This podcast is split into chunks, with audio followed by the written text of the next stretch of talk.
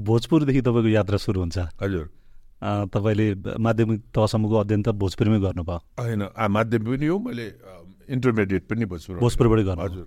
ए अनि ब्याचलर पढ्नको लागि चाहिँ धरान हजुर हो। अब हजुर चाहिँ नेपालको पहिलो चाहिँ व्यावसायिक रूपमा देश बाहिर गएर खेल्ने हो। भलिबल खेलाडी। हजुर। त्यो भनेको चाहिँ एसियन गेम हजुरले बयासीमा खेल्नुभयो तिरासीको कुरा होला। तिरासीको। तिरासीको कुरा। हो। कस्तो थियो त्यति बेलाको समय चाहिँ हजुर बाहिर जाँदाखेरि त्यति बेला त्यति बेलै मौका पाउने भने त फेरि ठुलो कुरा थियो। अब अहिले त युरोपमा गएर हाम्रो खेलाडीहरू खेल्ने सम्भावना एकदमै कम छ। छँदै छैन भने हुन्छ। साउथ एसियन कन्ट्रीहरूमा चाहिँ हजुर। बेला बेलामा गएको हामी समाचारहरू छाप्छौँ। हजुर। त्यो समयमा तपाईँमाथि उहाँहरूको चाहिँ कसरी नजर परेर अनि तपाईँहरू त्यो मौका पाउनुभयो? गुड क्वेसन गर्नुभयो नाइन्टिन एट्टी टूको एसियन गेमपछि हजुर। चाहिँ हामी नेपाल फर्क्यौँ। नेपाल फर्किसकेपछि त्यो लामो टुर थियो। एसियन गेम खेल्नुभन्दा अगाडि हामी साउदी अरेबिया गयौँ कुवेत गयौँ अनि खेल्दै खेल्दै आएपछि एट्टी टू दिल्लीमा खेलिसकेपछि नेपाल फर्किनु बित्तिकै एक महिनामा भित्रैमा तपाईँको वेस्ट जर्मनी त्यति बेला। हजुर। Then West Germany. त्यहाँबाट एउटा ओलम्पिक कोच आउनुभयो माइकल ग्रेगोरी भन्ने। अनि उहाँ चाहिँ ओलम्पिक कोच हुनुहुन्थ्यो त्यहाँको जर्मन वेस्ट जर्मनीको त्यति बेलाको। अनि उहाँले दुई महिना ट्रेनिङ दिनुभयो। त्यो दुई महिना ट्रेनिङ दिएपछि हामीहरू सबै तकरिबन पचास साठीजना अथवा सयजना जति थियौँ होला नेपालभरिको यु युवकहरू। अनि उहाँले चाहिँ मलाई सेलेक्सन गरेर लानुभयो। युरोपियन क- च्याम्पियनसिप हो मान्छे खेल्न खेल्न सक्छ भनेर। अनि जाने सौभाग्य चाहिँ त्यसरी प्राप्त गरेको मैले। यहाँ सेलेक्सनै भयो त्यसको लागि? सेलेक्सन उहाँले दुई महिना ट्रेनिङ दिँदा यो मान्छे फिट छ त्यहाँ खेल्नलाई भनेर। मलाई छान्नुभयो अनि म त्यसको उहाँले छानेर गइहाल्नुभयो अनि प्रोसेस गर्दा एक महिनापछि म गएँ। तर तपाईँको अब त्यो त धेरै पछिको कुरा भयो। हजुर, तर गाउँमा हुँदाखेरि चाहिँ त्यहाँ पढ्नुभयो सोह्र वर्षसम्म त तपाईँले जुत्तै लाउनु भएन कुरा। पक्का हो त्यो त्यसमा दुई मात्रै छैन। खाली खुट्टै हो। खाली खुट्टा चाहिँ किन? जुत्ता थिएन त्यही भएर त हो। भनेको तपाईँको लागि कि त साइजको कारणले त होइन नि। एउटा त्यो पनि हो अर्को पैसा नभएर। ए मतलब परिवारले चाहिँ त्यो अफोर्ड गर्न नसक्ने। कहाँ सक्दैन थियो नि गाउँमा। म मात्रै होइन फेरि हामी मैले मात्रै आफूलाई मात्रै भन्दिनँ। हजुर। हामी मेरो उमेरकोहरूको कसैको खा- खुट्टामा जुत्ता हुन्थेन। भनेको त्यो एसएलसी दिने बेलासम्म कि? हो त हो त। अहिले पो जुत्ता छ। त्यति बेला त म मात्रै होइन फेरि। हजुर अरूको पनि हुन्थेन। सबैको त्यस्तै। सबैको हामी सबैको खुट्टामा जुत्ता हुन्थेन। सामान्य हुन्थ्यो लाग्थ्यो होला होला हजुरलाई त्यति एकदमै सामान्य। सामान्य नै हो। मेरो मात्र होइन फेरि। कसैको हुन्थेन। अब होला दुई चारजनाको होला। हजुर। हामी त फेरि गाउँमा नि त गाउँको मान्छेको हुँदैन। सहरको भोजपुर बजारको मान्छेहरूको हुन्थ्यो। म त गाउँको मान्छे नि। दिल्पा गाउँ मेरो चार पाँच घन्टा लाग्छ बजारदेखि। हजुर। त्यहाँको मेरो उमेरको त कसैको हुन्थेन अनि हजुरले चाहिँ माध्यमिक तहसम्म चाहिँ आफ्नै गाउँमा पढ्ने सुविधा थियो? हाम्रो पालोमा माध्यमिक तहसम्म मेरो गाउँमै प्राइभेट चाहिँ मैले आफ्नो घर छेउमै गरेँ। हजुर। पाँचसम्म पढेँ। त्यहाँबाट छवटा छ क्लासदेखि दस क्लाससम्म चाहिँ एक घन्टा लाग्थ्यो मेरो घरदेखि अन्नपूर्ण माध्यमिक विद्यालय भन्ने। हजुर। त्यो स्कुलमा पढेको हुँ। त्यो भनेपछि अनि त्यति बेला नै तपाईँको समयमा पनि तपाईँको अठार सालको जन्म। हजुर। होइन? हो। त्यति बेला पनि त तपाईँहरूको त्यो गाउँमा पढ्नुपर्छ आफ्नो बच्चालाई पढाउनुपर्छ भन्ने त रहेछ नि त। एकदम थियो नि। थियो नि र त स्कुल गइयो त नभए कहाँ गइने गइँदैन थियो नि। मतलब शिक्षाको लागि चाहिँ भोजपुर त्यो बेलामा पनि तपाईँहरूको गाउँ चाहिँ? राम्रो थियो। राम्रो हाम्रो प्रत्येक घरमै स्कुल पठाउने चलन थियो। त्यो चाहिँ राम्रो हो। हाम्रो म मात्रै होइन हाम्रो गाउँमा प्रायः सबै स्कुल जान्थे। हजुर।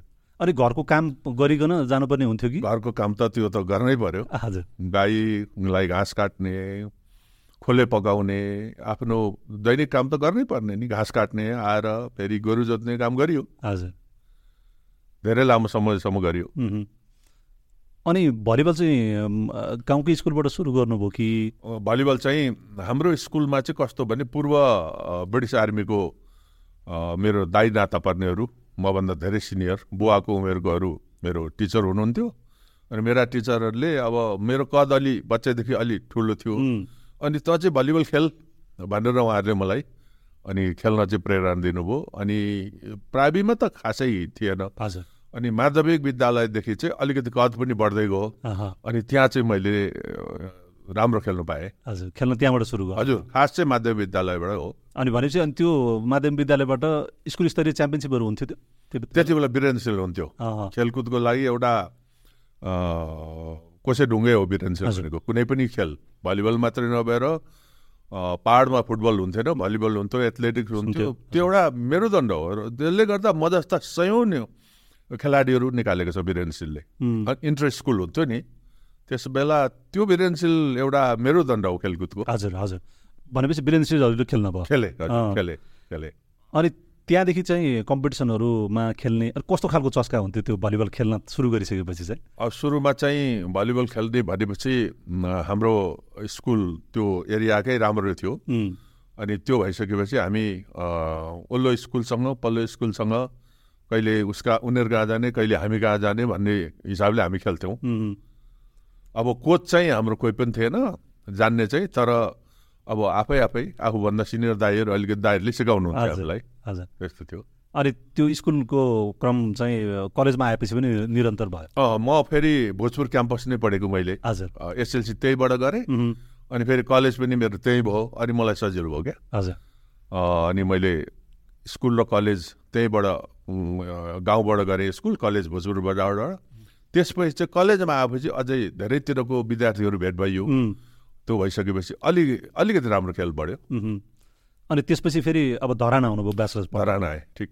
धरान आइसकेपछि पनि त्यो क्रम चाहिँ अब यो यसो हो गुड क्वेसन। अब यो म भोजपुरमा अब इन्टरमिडिएट सकेपछि म धरान पढ्नु जाने। बिए गर्नलाई ग्रेजुएसनको लागि धरान झरेपछि चाहिँ अब म झरेको तिन महिना पछाडि म त पाहाडमा खेलेको मान्छे।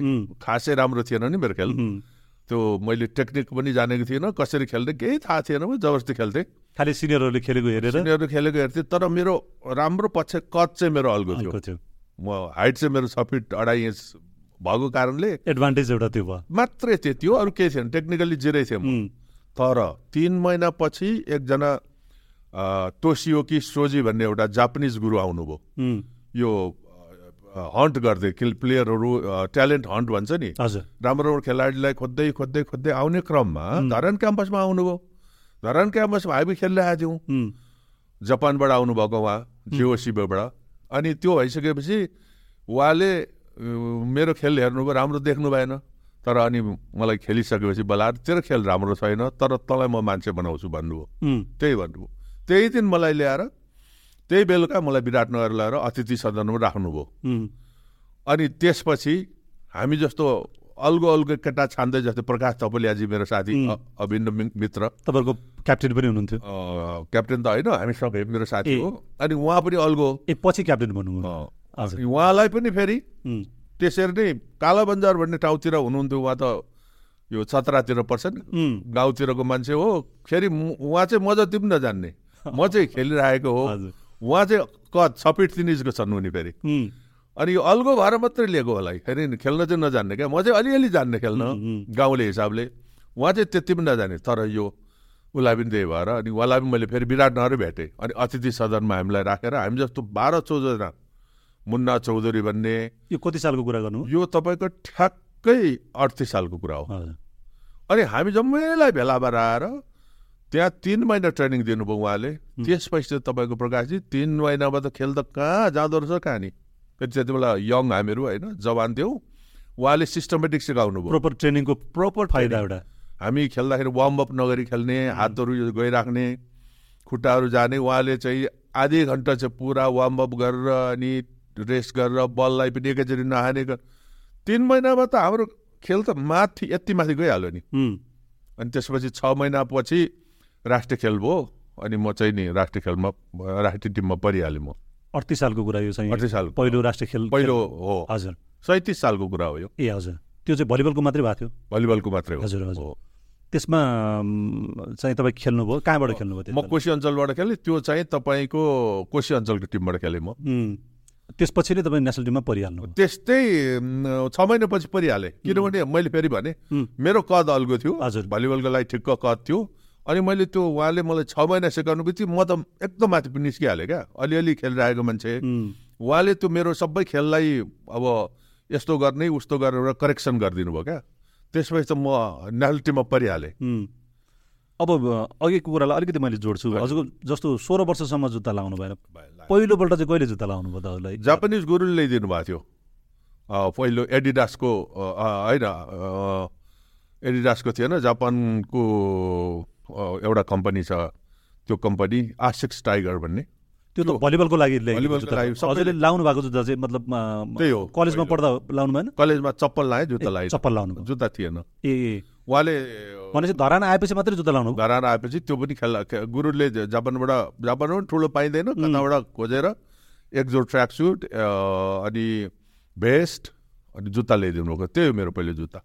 चप्पल चाहिँ लगाएको हो। त्यो सेलेक्सन भइसकेपछि हजुर। जब विराटनगर गइसकेपछि। विराटनगर गएर काठमाडौँ अब फेरि तिन महिना ट्रेनिङ पछि काठमाडौँ ल्यायो नि हामीलाई हजुर। ट्रेनिङ गर्नलाई फेरि। अनि त्यति बेला तपाईँको पढाइमा त्यसले असर गरेन पढाइमा त क्लासहरू विराटनगर हुँदा हप्तामा एकपल्ट गइयो। उम्, अनि काठमाडौँ आएपछि त्यस्तो खास अब रेगुलर नभए पास गरियो। हजुर। इक्जाम दिन चाहिँ फेरि एकजना त्यो फेरि गुरु पढेको हुनुहुन्थ्यो। अनि उहाँले चाहिँ नि जात दिनुपर्छ। ऊ अब जापानको मान्छेले त। पढाइलाई पनि ठुलो भ्यालु गर्छ नि त। उहाँले जाँचमा छोड्नुहुन्थ्यो। अनि अब जुत्ता नलाएको मान्छेलाई जुत्ता ट्र्याक सुट अनि त्यो। जर्सी भन्दाखेरि त त्यो तपाईँको। पहिलोचोटि पाउँदाखेरि? छक्क पर्छु। नेपाल लेखेको जा जर्सी थियो अनि ट्र्याकसुट चाहिँ यही बालोजोमा। त्यति बेला अहिले जस्तो ट्र्याकसुट बन्थेन यो. केल्मे केल्मे केही एडडास केही पनि हुन्थेन एउटा बालोजोमा बनाउने ट्र्याकसुट थियो। त्यो ट्र्याकसुट चाहिँ एकजोड एसियन गेम जाँदाखेरि हामीलाई दिनुभएको थियो। त्यो पनि राम्रो किसिमको त्यो ट्र्याक्टर त थिएन। अनि उहाँले ने जापानबाटै गुरुले ल्याउनु भएको थियो। नेपालको रातो भेस्ट थियो। अनि जुत्ता चाहिँ वहीँबाट ल्याउनु भएको। कन्ट्रोल सेटै ल्याउनु भएको उहाँले। एकदमै माया गर्ने। त्यो गुरु त भगवानै हो हाम्रो लागि त। प्रकाशजी मेरो लागि अब साथीहरूको लागि भगवानै हो। खाना आफै खुवाउनुहुन्थ्यो पैसा तिरेर उहाँले। अनि काठमाडौँ आएर क्याम्प बस्नुभयो एसियन गेमको लागि। एसियन गेमको लागि। हजुर। एसियन गेम दिल्लीमा जानुभयो बयासीमा। नाइन्टिन एट्टी टूमा हो। बयासीमा त्यहाँको चाहिँ कस्तो थियो? अलिकति स्मरण गरौँ न त्यहाँ त्यो बेलाको एसियन दिल्ली। एसियन गेम यस्तो। हामीलाई विराटनगर ल्याएपछि बाटो ल्याएपछि काठमाडौँ हामी त्रिपुरेश्वरमा जहाँ अहिले रङ्गशाला छ। हजुर।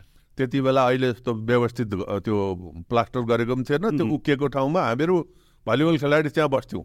राजु राज साईदेखि लिएर हामी भलिबल खेलाडी सबै। त्यति बेला अहिले जस्तो बसाइ नै त्यही? त्यही भित्र बस्थ्यौँ। जहाँ अहिले कुनै पनि सङ्घहरू छ नि। हजुर हजुर। त्यो सङ्घ भएको ठाउँमा चाहिँ तपाईँको खाली खाली थियो। केही थिएन। त्यो एउटा कोठामा हामी बस्थ्यौँ। अनि उता स्विमिङ पुल थियो अनि हामी बिहानको नित्य कर्म त स्विमिङ पुलमा गरे खाने त्यही नजिकै थियो। त्यो अहिले जस्तो केही मान्छे थिएन। पाँच बजे बजी त त्यहाँ स्याल कराउँथ्यो। एक वर्ष ट्रेनिङ गरेको। कन्टिन्यू। त्यही बस्नुभयो। त्यही त्यही बस्थेँ खाने व्यवस्था थियो। हजुर। दुई टाइम हुन्थ्यो। बिहान छदेखि दस. अनि चारदेखि आठ। आठ घन्टा ट्रेनिङ गर्थ्यौँ हामीले। अहिले त त्यस्तो ट्रेनिङ अहिले छैन।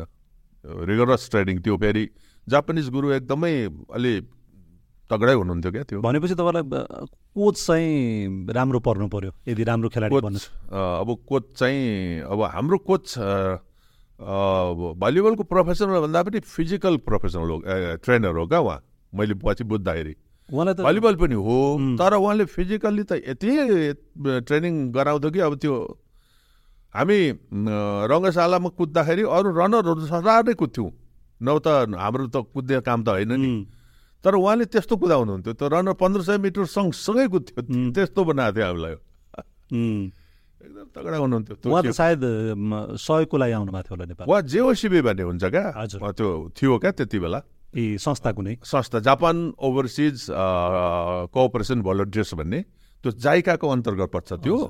त्योमा प्रत्येक भलिबलमा फुटबलमा थाहा छैन जिम्नास्टिकमा अनि तपाईँको एथलेटिक्समा गुरु आउनुहुन्थ्यो. त्यसको सन्दर्भमा आउनुभएको क्या। त्योभन्दा अगाडि पनि तिनजना गुरुहरू हुनुहुन्थ्यो। हजुर। म चाहिँ भेटिनँ। मेरो सिनियर दाई जयनारायण चौधरीहरूले भेट्नुभयो। त्यति बेला चाहिँ को को आउनुभएको थियो भने सबभन्दा पहिले सुन्जी यानगिता भन्ने आउनुभएको थियो। अनि त्यसपछि हारु आइसो गुरु त्यसपछि इतो गुरु चौथो सोजी गुरु हो। तर मैले उहाँलाई चौथोलाई भेटेको। त्यसपछि च्यासिरो गुरु पाँचौँ आउनुभयो। त्यसपछि चाहिँ म पुलिस जोइन गरेको थिएँ। मैले त्यसपछि उहाँसँग खेलिनँ मैले। भनेपछि फुट के अरे भलिबल खेल्नकै लागि भनेर पहिला भलिबलले तपाईँलाई काठमाडौँ ल्यायो। भलिबलले नै मलाई जिन्दगी नै भलिबलले नै बनाइदियो। अब भलिबल त म I sleep volleyball I eat volleyball I dream volleyball. Volleyball नभएकोमा यहाँसम्म आउँथिनँ। खेल नभएको भनौँ volleyball as a whole as a such भन्दा। कुनै पनि खेल अ, ले मान्छेलाई डिसिप्लिन बनाउँछ म डिसिप्लिनमा बसेँ र नै यहाँ आइपुगेँ। नभए म आउँदै थिइनँ र त्यसमा मेरो चाहिँ गुरु नै भलिबल हो। मैले भलिबल नखेला म गाउँतिर कता हरा हुन्थेँ अहिले? भैँसी सैसी हेरेर यसो बुढो भएर दाँत सात खुसिरहेको हुन्थ्यो मेरो। अ त्यसमा दुई मात्रै छ मलाई भलिबलले नै यहाँ ल्याइपुऱ्यायो म त्यही भएर भलिबल मेरो सुत्ने खाटमा एउटा सधैँ राख्नु। हुन्छ अनि यसो समात्छु हेर्छु। अहिले एउटा मिकासा भलिबल छ त्यही। अब सम्झना लाग्छ अनि अहिले त खेल्न सक्दिनँ म। त्यो समातेर यसो हेर्छु। तर हेरेर जोस त लिनुहुन्छ नि मजा त लिनुहुन्छ नि। लिन्छु नि। बिहान उठ्दा पनि हेर्छु बेलुका सुत्दा पनि। त्यो भलिबल चाहिँ एउटा नि मिकासा बल चाहिँ जहिले पनि हुन्छ। अनि परिवारले भन्छ के राख्यो? अब यो मलाई यसैले बनायो? त्यो मेरो कुरा है फेरि अरू अरूलाई कस्तो हुन्छ मलाई थाहा उम्। अब हामी त्यो एसियन गेमको सम्झना हजुर। गर्छौँ जब अब एसियन गेम जानुभयो। हजुर। त्यहाँ पुगिसकेपछिको त्यो माहौल त्यो मार्च पास भनौँ न हजुरलाई त्यो सम्झना आउँछ अहिले? धेरै आउँछ नि। मैले हामीलाई खेल अब एसियन गेम लानुभन्दा अगाडि जापानिज गुरुले फेरि सधैँ जिओसिबीको त्यति बेलाको अफिस यहाँ पछि ओम हस्पिटल राख्यो। त्यो यहाँ अहिले ओम हस्पिटल छैन त्यहाँ यहाँ त्यहाँ थियो क्या अनि हामीलाई उहाँले प्रत्येक हप्ता उहाँले डकुमेन्ट्रीहरू देखाउनु थियो जापानको भलिबल के छ त्यो रेस्लिङहरूको अब हामी नेपाल त्यति बेला हेर्ने सहुलियत थिएन त्यहाँ मात्रै थियो अनि उहाँले प्रत्येक बेलुका खाना खुवाउनुहुन्थ्यो एकदमै दयालु मान्छे रिस उठाउने पिट्ने पनि थियो बानी झापट हान्ने बक्सी हान्ने तपाईँले खानु मैले त खाएँ खाइनँ लक्कीले खाइनँ मैले हजुर अनि उहाँले सधैँ त्यो डकुमेन्ट्री हेलाउनु लानुहुन्थ्यो क्या। अब मलाई किन कुटेन होला भने अब यो त अलि बलियो छ मैले कुट्यो कुट्लाई भन्नु। त्यो पनि थियो होला मलाई कुटेन। एनिवे हजुर। अब त्यो अनि डकुमेन्ट्रीहरू देखाउँथ्यो क्या। अनि त्यति बेला म हेर्थेँ ओलम्पिकहरू। जापानले त ओलम्पिक जितिसकेको छ नि त भलिबलमा त. एसियन कन्ट्रीमा एउटै देश हो जसले भलिबलमा ओलम्पिक जित्यो त्यो जापान। एकैपल्ट जितेको छ। अनि उहाँले त्यो देखाउनुहुन्थ्यो हामीलाई। अनि यस्तो खेल्नु पाए त एसियन गेम भन्थे पछिबाट त खेल्नै आफै नै पाइयो। हजुर। त्यो राम्रो कुरा हो। त्यति बेलाको मेमोरी चाहिँ हजुरलाई कस्तो छ त? त्यो एसियन गेम एटी टूमा भनेपछि आजभन्दा त धेरै वर्ष अगाडि भयो नि हजुरको। अब उन्नाइस सौ भइसक्यो। अब हुँदैछ होइन 1900 चाइनामा? हजुर। कति भनौँ न चार वर्षमा एकपल्ट आउँछ। अब मै यस्तो बुढो भइसकेँ। अब अघि भने नि त त्योभन्दा अगाडि चाहिँ हामीहरू साउदी अरब गयौँ खेल्नलाई। हजुर। तयारीकै। सिलसिलामा? तयारीको सिलसिला प्रिपरेसन गर्नलाई साउदी अरेबिया गयौँ अनि कुवेत गयौँ अनि त्यहाँबाट अब कथा छ लामो कथा। अब यहाँबाट चाहिँ नि हामी साउदी अरब उठ्दाखेरि तपाईँको यहाँबाट बम्बई गयौँ। बम्बईमा बसेपछि तपाईँको त्यहाँ एक हप्ता हरिकन आयो। हुरी आयो। जहाज सबभन्दा उड्नुपर्ने साउदी? रियाद। रियाद हजुर। Capital of South Saudi Arabia. बम्बईमा चाहिँ हुरी आयो। त्यहाँ सबै प्लेन क्यान्सल एक हप्ता। अनि हामी एक हप्ता बम्बईको बिर्ले पार्लेदेखि कहाँ कहाँ घुम्नु गयौँ है। त्यो अरेबियन सी पनि त्यति बेलै स्विमिङ खेल्यौँ। हामी त्यहाँ पनि गयो जू पार्क आदि इत्यादि। अनि त्यहाँबाट एक हप्तापछि फिर्किने कि भन्ने कुरो थियो तर थ्याङ्क गड फिर्किनु परेन। अनि साउदी गएर खेल्यौँ। अनि साउदी अनि कुवेत गयौँ। अनि त्यहाँबाट फिर्केर ठ्याक्कै दिल्ली आइपुग्दा हामी चाहिँ दिल्ली भिलेज थियो त्यहाँ। त्यहाँभित्र बसेपछि अनि त्यसपछि पन्ध्र दिनपछि हामी अब खेल सकाएर अब आनन्दपूर्वक फिर्कियो आफ्नो देशमा। भनेको साउदीबाट चाहिँ इन्डिया नै जानुभयो तपाईँ। खेल्नको लागि। साउदीबाट किन ठ्याक्कै टाइम मिलाएको थियो। साउदीबाट नेपाल आउँदा फेरि फेरि इन्डिया जानुपर्छ भनेर रियादबाट बाट साउदी अरब क्यापिटलबाट कुवेत गयौँ। मिसिल्ला बिच होटल भन्ने आई स्टिल रिमेम्बर त्यहाँ मिसिल्ला बिच होटल भन्ने सब त्यहाँको सबभन्दा राम्रो होटलमा बिचमा राखेको थियो। अहिले अरब जाने भाइहरूलाई सोध्छु कुवेत जाने छ होटल दाजु छ भन्छ। त्यो मैले आजभन्दा चालिस वर्ष अगाडि कुरा। एकचालिस वर्ष। एकचालिस वर्ष अगाडि कुरा। अनि छ त्यो होटल त्यहाँ बस्नुभएको त्यहाँ बसेको म। फेरि अहिले पो अब यो उमेरले गर्दा धेरै देश घुमियो देखियो। त्यति बेला त गाउँबाट आएको मान्छे त्यो होटल सोटल केही देखाएको थिइनँ मैले। अनि त्यहाँ बसेर आएपछि कुवेतबाट हामी डाइरेक्ट ठ्याक्कै चाहिँ दिल्ली झऱ्यौँ। अब तपाईँलाई कुवेतमा कस्तो हो? हाँस पनि उठ्छ एउटा हँस्यौली पनि गरौँ। हजुर। त्यति बेला कुवेत काठमाडौँमा फुटबल खेल्न आएको थियो। त्यो खेल्थ्यो क्या? तपाईँलाई थाहा छैन अलि सानो हुनुहुन्थ्यो होला। त्यति बेला नेपालसँग कुवेतको झगडा भएको थियो फुटबल खेलाडीको। हो। सुन्नुभएको छ? झगडा भएको भन्ने चाहिँ सुनेको मैले। अचम्म छ अब। अनि ठ्याक्कै हामी त्यति बेला पऱ्यौँ। झगडा भएको थियो खेलाडीहरूको। बराबर कुटाकुट भएको थियो। पहिले पनि त्यो खेल त हेरी झगडा भएको थियो। अनि सबभन्दा पहिले त हामीले दौड सुरुवाल लाएर जानु पर्थ्यो अनि लबेदा सुरुवाल लाँदाखेरि सबभन्दा पहिले एयरपोर्टमा त्यो सुरुवाल त हाम्रो त तल लाउने त टाइट हुन्छ। अनि सबभन्दा एयरपोर्टमा कस्टम अफिसर छक्क पर्यो। यसो हेर है। अनि यो तैँले कसरी छिराइसु अँ, सबैजनाले यसो तान्थ्यो क्या। यहाँ चाहिँ ग्याटिस हालेको छ तन्किने हालेको छ भन्दा छैन। कसरी छिर? एक नम्बर त्यो। अनि कहाँबाट आएको यसो नेपालबाट। ओ हामी त डरायो बा कुट्ने भयो कि त्यस्तो केही गरेन। अनि त्यो पनि हँसौली छ एउटा। त्यही त। अनि त्यो चाहिँ तपाईँको विदेश यात्रा नै पहिलो थियो नि त एसियन गेमको लागि जाने बेलामा। पहिलो हो। त्यही हो। जहाज पहिलोचोटि चढ्नुमा पहिलोचोटि नि। जहाज पहिलोचोटि उडेको देखेको त्यो पनि पाहाडमा त देखाएको थिएन यहाँहरू देखेको चढियो। अँ, त्यो चढ्दाखेरिको केही सम्झना छ अब चढ्दाखेरि त अब सम्झना छ नि अब। अब त्यो कहिले पाहाडको मान्छे त्यो हाम्रो भोजपुरबाट चढ्थ्यो चल्थ्यो सानो उन्नाइस सिटै। अब यो ठुलो जहाज त अब विशालै भयो नि अब त्यहाँ धेरै कथाहरू छन्। हजुरले त्यो उन्नाइस सय चढ्नु भएको थिएन नि पहिला? पहिलो नै यही अन्तर्राष्ट्रिय यही हो। त्यो बेलाको त अर्कै जोस भयो होला नि त चढ्दा। अब फेरि त्यति बेला भने नि नेपाल अ, यहाँनिर कोर्टको अगाडि भलिबल सङ्घको अनि ट्र्याकसुटको पछाडि नेपाल लेखेको त्यति बेला चाहिँ छुट्टै हुन्थ्यो क्या। अहिले त अब अब जसले पनि नेपाल लेखेको लाउँछन् होला जहाँसम्म लेख्नु मिलिहाल्छ। ब- फरि के अरे जति हुन्छ हाम्रो पालोमा थिएन त्यो त्यो नेपाल लाएर हिँड्नु भनेको त्यो अर्कै किसिमको आफूलाई चाहिँ नि फिल हुन्थ्यो। त्यसपछि त्यो जुन एसियन गेमको हामी कुरा गर्दा त्यहाँ चाहिँ हाम्रो को को सँग गेम पर्यो पहिलो ठिक गुड क्वेसन है अब म म सम्झिन्छु। आई स्टिल रिमेम्बर त्यो साउथ कोरियासँग पढेको हो। पहिलो फर्स्ट म्याच है। साउथ कोरियासँग परेको अब त्यसको पनि किस्सा सुनाउँछु। हजुर। अब कस्तो हो भने हामीसँग अघि भनेको जापानको गुरुले ल्याएको एउटै सेट थियो रातो त्यो फुल बाउला भएको पुमा कम्पनीको जर्सी। तपाईँको जर्सी। नेपालको हाम्रो त एउटै न थियो। कट्टु र त्यो एउटै थियो।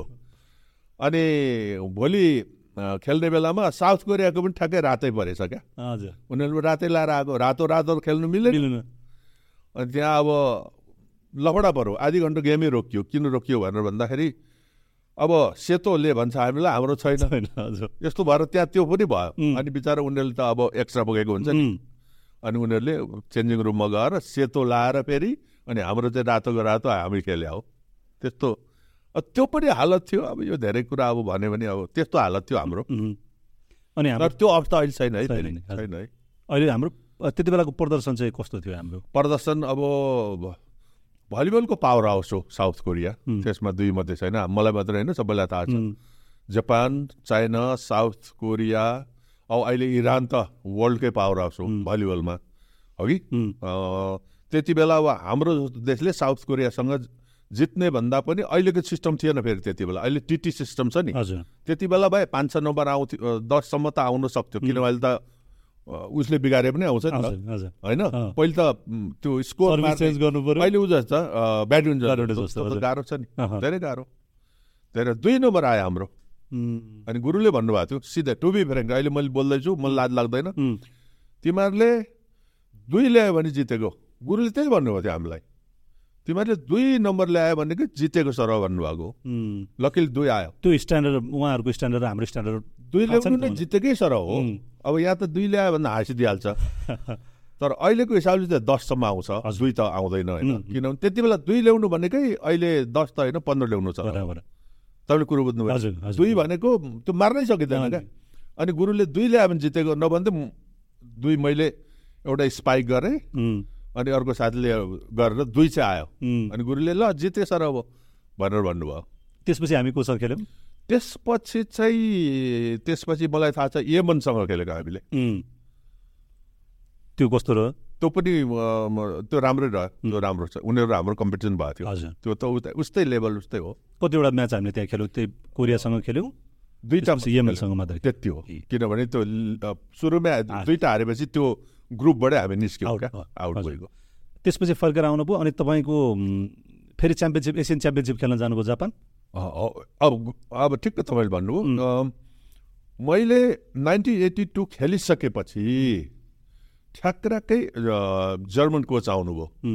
जर्मन कोचले एक सयजना मान्छे अब काठमाडौँभरि नेपालभरिको मा छाने दुई महिना ट्रेनिङ दिएर आएर छानेपछि उहाँको मनमा लाग्यो यो मान्छे ठिक छ भनेर मलाई रेकमेन्ड गरेर जानुभयो।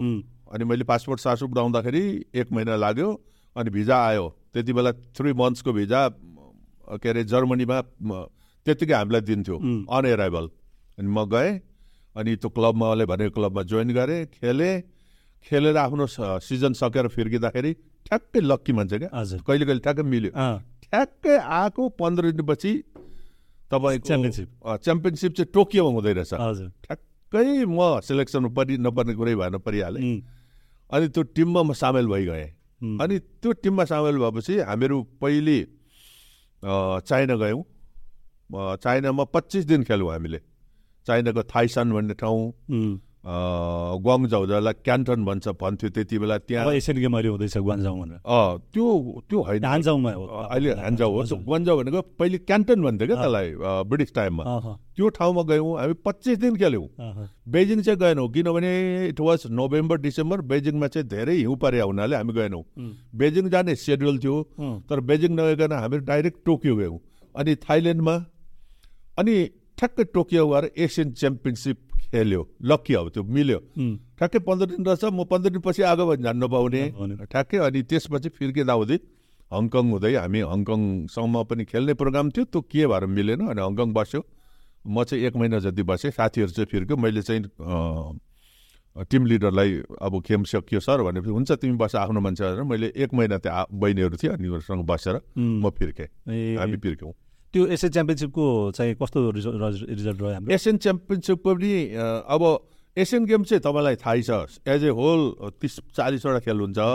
स्पेसिफिक गेम चाहिँ एसियन च्याम्पियनसिपको चाहिँ फुटबलको हुन्छ जस्तै हुन्छ नि। अलग अलग खेल अलग अलग हुन्छ। त्योमा चाहिँ हाम्रो त्यसमा पनि अब सबै पावर हाउसहरू थियो एसियाको। हाम्रो प्रदर्शन राम्रो रहन सक्दैन। हजुर। सकेन।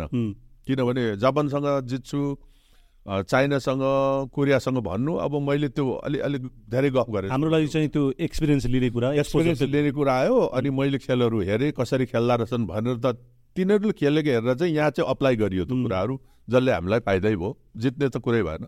जस्तो अहिले जर्मनीमा तपाईँ हुँदाखेरि त्यति बेला तपाईँलाई जुन क्लबबाट खेल्नुभयो हो। त्यसको पारिश्रमिक पाउनुभयो? पारिश्रमिक पाएँ मैले थोरै पाएँ। हजुर। त्यति बेला अहिले जस्तो थिएन तर जे थियो पर्याप्त थियो। मलाई गाउँबाट आएको मान्छेलाई काठमाडौँ बसेर म त विश्वविद्यालय पढ्दै थिएँ। किर्तिपुरमा त्यति बेला। अनि पढाइ पनि कन्टिन्यू नै थियो। मैले पढाइ चाहिँ छोडिनँ। युनिभर्सिटी किर्तिपुर पढ्न चाहिँ छोडिनँ। अनि पछि त्यही होस्टेलमा बसेँ होस्टेलमा बस्नुभयो। होस्टेलमै बसेँ म। त्यो होस्टेलमा चार वर्ष बसेँ। अनि पढाइ मैले छोडिनँ। जस्तो भने खेललाई र पढाइलाई साइमल्टेनियसली लगेँ भन्नु पर्यो। र यो पोजिसनमा पनि आइपुग्नु कारण त्यो पनि हो। मैले पढाइलाई अहिले अहिले भाइ बहिनीलाई भन्छु नि अस्ति पनि म तपाईँहरूले गर्नुभयो होला। पढाइ चाहिँ अपरिहार्य चिज हो पढ्न चाहिँ पर्छ है अहिले पनि भन्छु। पढाइ नभएको भए म यहाँ कहाँ आउनु आइपुग्थेँ र। त्यो खेल्ने मात्रै त आउनु सकिँदैन नि। तपाईँको सवालमा भन्नुपर्दा चाहिँ मेहनती एउटा र अर्को चाहिँ अनुशासित। म साह्रै नै एभरेज विद्यार्थी हो। साह्रै नै एभरेजका। एभरेज भनेपछि त त्यो भाइ जस्तो हुँदै हुँदैन। तर अब कति कुराहरूमा एभरेजपनालाई पनि मेहनतले चाहिँ जित्न सक्छ। भन्ने चाहिँ मलाई लाग्छ है त्यो चाहिँ मेरो कुरा हो। अब कोही चाहिँ धेरै साथीहरू त कति ट्यालेन्ट हुन्छ कि एकपल्ट पढायो भने बुझिहाल्छ म बुझ्दिनँ। तर त्यसलाई घोटिराख्यो भने चाहिँ भनाइ नै छ नि म धेरै जान्नेछु भन्नेहरू तपाईँको मेहनतै गर्दैन किन उसले जानिहाल्छ भन्ने हुन्छ। अनि म जस्तो बिच्चको चाहिँ ओ मलाई त थाहा छैन म त फेल हुन्छु होला भनेर अलिअलि कन्सियस भएपछि चाहिँ अलि मेहनत बढी हुन्छ अनि त्यसले रङ ल्याउँछ जस्तो लाग्छ। अब जस्तो नेसनल टिमबाट तपाईँ एटी टू खेल्नुभयो। एटी थ्री खेल्नुभयो खेले। त्यसपछि नेसनल टिममा अरू त गेम भएन होला। म त्यसपछि चाहिँ म पुलिस जोइन गरेँ। ए त्यसपछि मैले करियर हेरेँ। किनभने मलाई कस्तो लाग्यो भने प्रकाशजी भेरी गुड क्वेसन। अब मैले इन्टरनेट एक्सपोजर पाइसकेँ। एसियन गेम गरिसक्नु भएको थियो। एब्सोल्युटली म डिग्री पढ्दै थिएँ। हजुर। अनि मैले एसियन गेम खेलिसके। हाम्रो सबभन्दा ठुलो नेपालीहरूको मकसदै एसियन गेम हो। हामी ओलम्पिक त भलिबल खेल्नै सकिँदैन। किनभने त्यो सेलेक्सन भएर जितेर चाइनालाई जितेर कहाँ जानु सक्छ? तपाईँहरूले खेलिसकेपछि लामो समय त हामीले एसियन गेम पनि खेलेनौँ। हजुर अठाइस वर्ष। हजुर। Twenty eight. अस्ति अठारमा खेल्दाखेरि अठाइस वर्षपछि। अठाइस वर्षपछि। हामी यस्तो भयो नाइन्टिन सेभेन्टी एटमा जयनारायण चौधरी मेरो सिनियर दाईहरू दिपक सापकोटा दाईहरू खेल्नुभयो। म नाइन्टिन एट्टी टूमा खेलेँ। म प्रकाश थपलियाजीहरू खेल्यौँ। हजुर। अनि नाइन्टिन एट्टी सिक्समा रमेश करेल भाइहरू खेले। हजुर। त्यो भइसकेपछि एसियन गेम ठप्प बन्द भयो फर ट्वेन्टी एट इयर्स अनि इन्डोनेसियामा जकार्तामा भएको चाहिँ अट्ठाइस वर्षपछि अहिले अब फेरि खेल्दैछ। अहिले त महिला पुरुष दुवैले महिला फेरि पहिलोपल्ट हो। यो अहिलेको भलिबलको जो म्यानेजमेन्ट छ त्यसलाई त धन्यवाद दिनै पर्छ भलिबलको लागि त उनीहरूले धेरै नै ठुलो काम गरेका छन् किनभने यो कहाँबाट आयो अध्यक्षज्यूमा जितेनजीमा रोशनजीमा महाजजीमा कहाँबाट आयो राम्रो सोच जसले गर्दा महिला बहिनीहरू यति उत्साहित छन् अस्ति मैले देखेँ नि हेर्नुहोस् हाम्रो भावना एसियन गेम खेल्ने हो त्योभन्दा माथि त हामी जानै सक्दैनौँ।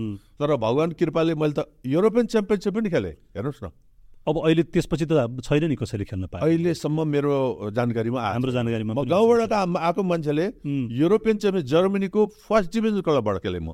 कुन क्लबबाट खेल्नु भएको थियो? नर्थ स्टेट क्लब भन्ने। हजुर। ह्याम्बर्गको। अब मलाई अहिले पनि छक्क लाग्छ कसरी खेल्नु। म खेल्नु पाएँ होला।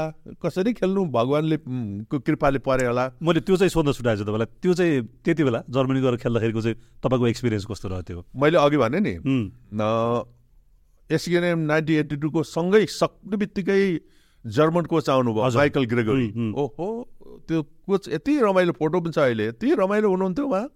एकदम जली टाइपको मान्छे। अनि दुई महिना खेल्दा हुँदै अब मेरो सम्भव त्यति बेला म राम्रै थिएँ यङ थिएँ। राम्रो मान्नुभयो र उहाँले मलाई फेरि पनि भने तिमी मात्र खेल्न सक्छौ त्यहाँ तिमी खेल्न सक्छौ भनेर भनेपछि जर्मनी भनेको म देखेको पनि थिइनँ। सुनेको पनि थिएन देखिन त कुरै भएन अब उहाँ फिर्केर गएपछि उहाँले क्लबबाट सबै मिलाएर मलाई यहाँ टिकट पठाइदिनु भयो भिजा तिन महिनाको चाहिँ अनएराइबल दिन्थ्यो भने अघि नै अनि त्यहाँ गएर म फर्स्ट डिभिजन क्लबमा खेलेँ German division club first division club हो त्यो अनि मलाई सौभाग्य माइकल ग्रेगरलाई नि जान्छ मेरो बुवा नै हो मेरो जन्मदिने बुवा रणबहादुर राई कर्मदिने बुवा टोसियोकी सोजी भलिबलको जो जापानले धरानमा खाली खुट्टा खेल्दाखेरि लिएर जानुभयो। हेर्नुहोस् खेल थिएन मेरो कद मात्रै थियो। तेस्रो बुवा माइकल ग्रेगोरी जसले मलाई प्रोफेसनल खेलाउनु लानुभयो। ओहो। उहाँहरू बेला चालिस वर्ष अगाडि। त्यति बेला चालिस वर्ष अगाडि। हेर्नु त उहाँहरू त भगवान् हो म कहिले बिर्सिँदैन। अनि भलिबल चौथो जसलाई म म सिरानीमै राखेर बस्छु। भलिबल नभएको म यहाँ आउने थिइनँ यति। तपाईँ धरानमा हुँदाखेरि पनि तपाईँको छुट्टै एउटा व्यक्तित्व मान्छेले टाढेबाट चिन्ने। तपाईँ त्यो आर्मीले लाउने जस्तो खालको हजुर। लाउनुहुन्थ्यो लाउँथेँ। अब बुवाको हो त्यो। मेरो होइन बुवाले बुवा पनि ठुलो हुनुहुन्थ्यो अनि उहाँको लाएको मैले। ए।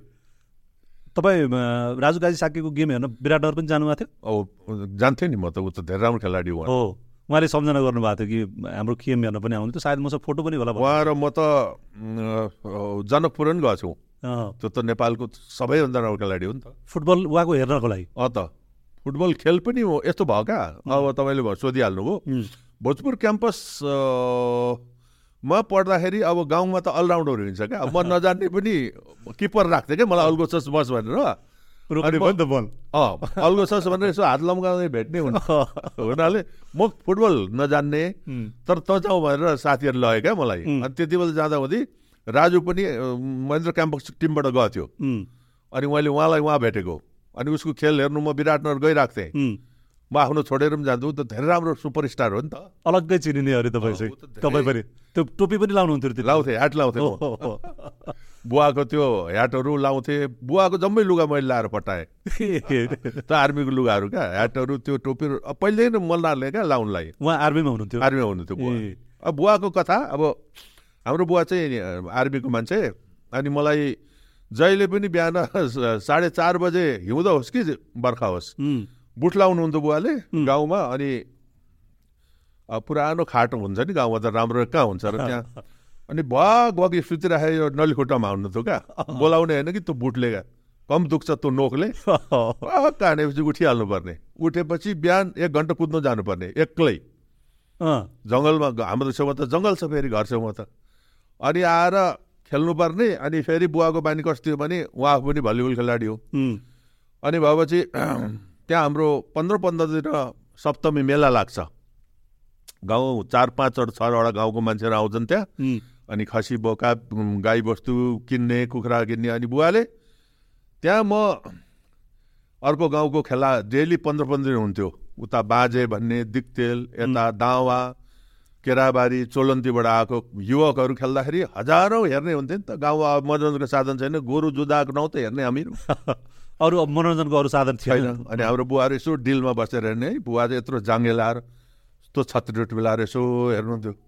मैले जितेँ भने चाहिँ घरमा कुखुराको भाले खुवाउने काटेर हारेँ भने रातभरि गाईको गोठमा सुत्नु पर्थ्यो म। भात खान नपाउने। सजाय। सजाय दिने। अनि एक दिन चाहिँ मेरो मामा नाता पर्नेले त्यो दिन चाहिँ मैले हारेको थिएँ है। मामालाई चाहिँ त्यो दिन कुखुरा खानु मन लागेर चाहिँ होइन। हँसौली पनि हो सत्य कुरो अँ। अनि मैले आज भेनाजु भान्जाले जित्नुभयो भन्ने चलन थिएन नि जित्यो भन्छ नि गाउँमा त अँ, जित्नुभयो त यहाँ पो भन्छ त। जित्यो आज ए हो जित्यो। ल ठिक गर। बुवा चाहिँ त्यो दिन जानुभएको थिएन नि कता काममा के भएर अनि ल त्यो बिउ भाले काट भन्नुभयो क्या। काके काट्यो म त डरले ढुक ढुक ढुक भएँ। झुटो अब हारेको छु त्यो दिन। अनि बिहान धनबहादुर के अरे धनप्रसाद घिमिरे दाईको चिया पसल छ त्यहाँ हाम्रो घर छेउमै अनि. बुवासँग सधैँ चिया चिया हाने गाउँलेहरू तिम्रो छोराले हिजो त हार्यो नि भनेर भन्दै बुवाले आएर मामालाई यस्तो कुट्नु भयो यस्तो कुट्नु भयो त्यो मामा त्यहाँदेखि त्यो हाम्रो घरमै आएन। त्यस्तो होइन एउटा हजुर। हाम्रो बुवा त्यति रिसायो क्या। अनि उहाँले जहिले भन्नुहुन्थ्यो कहिले नडाँट्नु भन्नुहुन्थ्यो क्या? तैँले हारेर के हो त। सधैँ जितिँदैन कहिले नडाँट्नु भन्नुहुन्थ्यो। त्यो अनुशासन चाहिँ त्यति बेलादेखि कि त्यो बुवाले बेला। अहिले म बिहान साढे चार बजी उठिसक्छु। बेलुका जति जति बेला सुतौँ त्यो बानी क्या बुवाले अनि घोडामा हानेको अहिले पनि थाहा छ मलाई ढाक हान्नुहुन्थ्यो अब आ अनि उठेर कुदिहाल्नु पर्ने हजुरले यहाँ बुवा आमाको पचहत्तरौँ वर्ष विवाह गरेको पचहत्तरौँ वर्ष पनि मनाउनु भयो। मनाए मैले पचहत्तर होइन छयत्तर वर्ष। छयत्तरौँ। वर्ष पनि हाम्रो बुवा र आमाको बिहा गरेपछिको छयत्तर बिहा गरेको छयत्तर वर्ष मैले वर्षगाँठ मनाइदिएँ हो। बुवा आमाको। ठुलो भयो त्यो भव्य साथीहरू पनि बोलाउनु। सबै साथीहरूलाई बोलाएर। अनि गिनिस बुक अफ रेकर्डमा चाहिँ अब दर्ता भएन त्यो किनभने त्यो त ठ्याक्कै यही सालमा भनेर भएन। अस्सी वर्षसम्म उहाँहरूसँगै बस्नुभयो। Eighty years. आमा बुवा। आमा बुवासँगै अनि बुवा आमाको स्वर्ग भयो।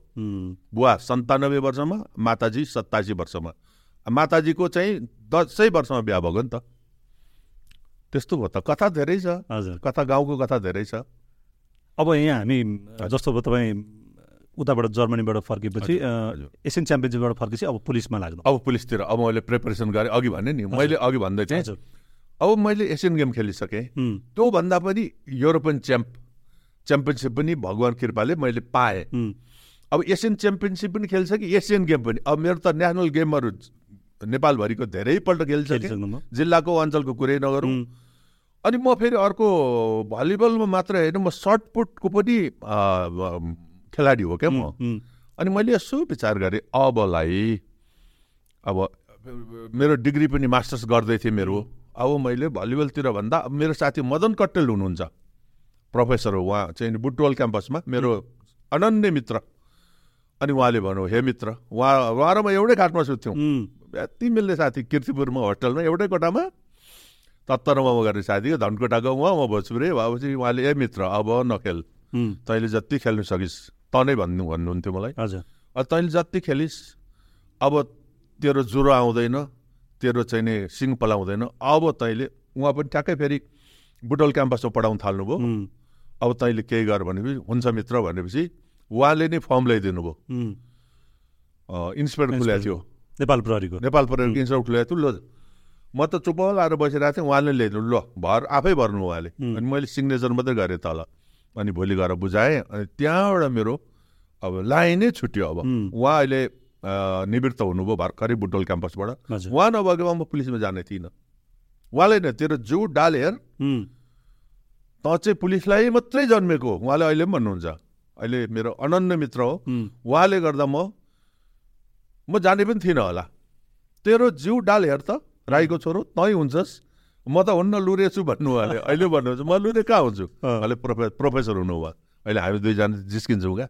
तिमीले गर्दा है म गएको भन्छु कि। भनेको तपाईँको जीवनमा चाहिँ एउटा एउटा मोडमा कोही न कोही आइराख्नु भएको छ। अनन्य मित्रहरू आइरहेछन्। मदन कटेलजी नभएको म जान्दथेँ। म अल्छी अल्छी टाइपको मान्छे। अब भइहाल्छ एमए गरेको छु। गाउँतिरै जाउँला। अलि अल्छिटा। अल्छी भन्नाले कस्तो भने अब नेग्लेक्ट गर्ने भइहाल्छ नि भन्ने खालको थियो हो।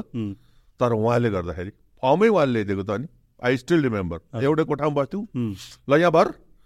भनेर नाम लेख भन्नु भने मैले साइन गरिदिएँ। त्यो भएको। एउटा एउटा मित्र आउनुपर्छ। झक अहिले पनि झकझकै राख्नुहुन्छ है। के गरेर बसिया छ त्यहाँ? अहिले अहिले मलाई उहाँले आफ्नो बायोडाटा लेख अटोबायोग्राफी लेख। भनेर डेली फोन गर्नुहुन्छ। कति लेखिस्? त्यो मलाई देखा। कुन पन्ना भरियो कति हो? अहिले पनि प्रत्येक फोन गर्दा उहाँले मलाई अहिले पनि भनिराख्नुहुन्छ ए साथी कति भयो है? कति भयो है? म हेर्न आउँछु है। अहिले त उहाँ पनि यहाँ आउनु भएको छ उहाँले भने अटोबायो लेख भनिराख्नु भएको छ क्या? लेख्दै हुनुहुन्छ? अब हेरौँ सोच बनाउँदै हुनुहुन्छ। सोच बनाइरहेको छु। अनि तपाईँ त्रिपुर के अरे किर्तिपुर बस्दाखेरि तपाईँसँग साइकल पनि थियो? ओहो तपाईँले त सबै हो नि त। अब साथीभाइलाई भेट्ने बेलामा भयो भने चाहिँ साइकल चढेर अनि आउनुहुन्थ्यो। साइकल थियो। होइन? अनि तपाईँको बागबजारतिर चाहिँ अब तपाईँ र तपाईँको साथीलाई चाहिँ खाना खान नदिने भन्ने पनि भइरहेको छ। तपाईँले त अब यो इन्टरभ्यू भनिसक्यो त। प्लेट सिस्टम थियो नि त्यतिखेर त। पक्का हो? अब भन्नु त्यो। भन्नु नि भन्नु अब यस्तो हो। अब त्यो साह्रै खन्छु अब भन्छ भन्छन् कि भनेर पनि नभने हो। अब एउटा समयमा त सबै भइहाल्छ नि। अनि म त अब अलि अलि मेरो खुराक बढी क्या। बच्चैदेखि अनि मुवाले भन्नुहुन्थ्यो कि जहिले पनि ओ यो तेरो खुराक त त तेरो खुराक हेर्दा त तँलाई साधारण मान्छेले त तँलाई खुवाउनै सक्दैन बाबु अब गाउँमा त के छ आलु मकै होइन कोदो उम्, जौँ गहुँ खाने त हो अनि म त लेखमा हुर्केको मान्छे अनि गाई बस्तु धेरै दसवटा गाई दुहुना हुन्थ्यो चाडा भएपछि कहिल्यै टुटेन म त। कोटामा बसेको मान्छे टेम्के भन्ने छ नौ हजार उनान्सय फिट मयु भन्ने छ दस हजार फिट त्यसको खोजमा बसेको म। अनि गाई भैँसी पालेर बसेको मान्छे हो म। अनि मलाई दुध यति खाएँ मैले कुँडै भन्छ। कुडे हो। ठुलो कुँडैमा। त्यो बेला बेच्ने चलन थिएन। कहाँ कसले किन्ने? अनि? बुवाले गरेर चाडा भैँसी अटुट दसवटा गाई अटुट। पाँच सय त बाख्रा भेडा थियो हाम्रो। त्यो गाउँभरिको सबभन्दा बढी हाम्रै हुँ। मेरो लेखमा क्या त। अनि त्यसको मलले गर्दाखेरि मकैहरू एक एक फिट लामो मकै। तपाईँको त्यो घोगा। अनि आलु सबभन्दा हाम्रो गाउँको आलु प्र- प्रख्यात। अनि मलाई खानलाई समस्या भएन। काम पनि गर्नुपर्ने थियो। दुध खान्थेँ बुवाले सर गरेर गरेपछि अनि मकैको भातमा त दुध हालिदिएपछि दुध त दुई महिनाको त त्यो यस्तो यस्तो परेको देख्नु भएको छैन। गाउँतिर काठकै हुन्छ क्या त्यो। डाडु त भन्दैन। यस्तो देख्नु भएको दाबिलो जस्तो खालको। दाबीले त लगभग यस्तो हुन्छ। देख्नु भएको छ? हजुर हजुर। त्यो दुई महिना जाने हुन्थ्यो। बुवाले यसो घुमाएर थाप भने मुस भन्नुहुन्थ्यो मुछेपछि झ्याप हाल्दै दुई महिना जान्थ्यो। त्यस्तो खाएर हुर्केको हो नि त अनि बागबजारमा चाहिँ के हो भने अब मलाई पहिलोपल्ट काठमाडौँ खेल्नु आउँदा अब मेरो खुराक बढी भने अब भोक लाग्ने खेल्ने न रिङ्गडा चल्ने क्या। गाउँमा त्यत्रो खाएको है। अनि त्यति बेला चाहिँ प्लेट सिस्टम भन्दा पनि त्यो प्लेट सिस्टममा मैले काहीँ खाइनँ। खोज्दै खोज्दै खोज्दै जाँदाखेरि त्यो डाइट सिस्टम भन्छ त्यसलाई भरपेट खाने। खोज्दै गएँ एकै ठाउँ मात्रै भेटेँ। अनि भेटेपछि ल यहाँ पाइने रहेछ भने त्यति बेला धेरै पनि थिएन तिन रुपियाँ थियो। तिन रुपियाँमा भरपेट खानु पाइन्थ्यो। आज मजाले खानु पाइने भनेर म र साथी पस्यौँ। थप्दै लगेँ थप्दै लगेँ थप्दै लगेँ। अब अगाएपछि उठ्यो। उठेपछि अनि दोकाने पनि अहिले त्यस्तै रहेछन् क्या। मतलब भात पसले पनि अनि उसले चाहिँ दाई नमस्कार नमस्कार। कति पैसा? तिन सय यसो। दाई पैसा पनि नलिनु भोलि पनि नआउनु भोलिदेखि। आज म पैसा लिन्न दाई भोलिदेखि नआउनु भने हो। भागै कुरा हो नि। भगे उसले लिएन पनि होइन त्यसो नगर्नुहोस् भने मैले त भोलि खान आउनु थियो? दाई यो पैसा पनि लिन्न। भोलिदेखि चाहिँ नआउ। यो हाँस पनि उठ्छ भन्दाखेरि अब भएको कुरो भने हो। अर्को तपाईँ टेम्के क्लबबाट पनि खेल्नुभयो। खेले। होइन? भक्तपुर गएर पनि तपाईँहरू खेल्नुभयो। त धेरै राम्रो कुरो हो पो सुनाउनु भयो त पुरानो कुरा। तपाईँ खेल्नुभयो गङ्गाबहादुर खेल्नुभयो। हो ओहो अनि तपाईँको साथी अहिले महासचिव हुनुहुन्छ रोशन। यस्तो कुरो पनि हो। होइन? रोशनजेली भनेर आउनुपर्छ। अनि तपाईँको जाउला खेल्छ तपाईँहरू हार्नुभयो सायद फाइनलमा। जाउला खेल्छ होइन ब्रह्म स्पोर्ट्ससँग। ए। ब्रह्म त्यो कुरो आई स्टिल ब्रह्म स्पोर्ट्ससँग।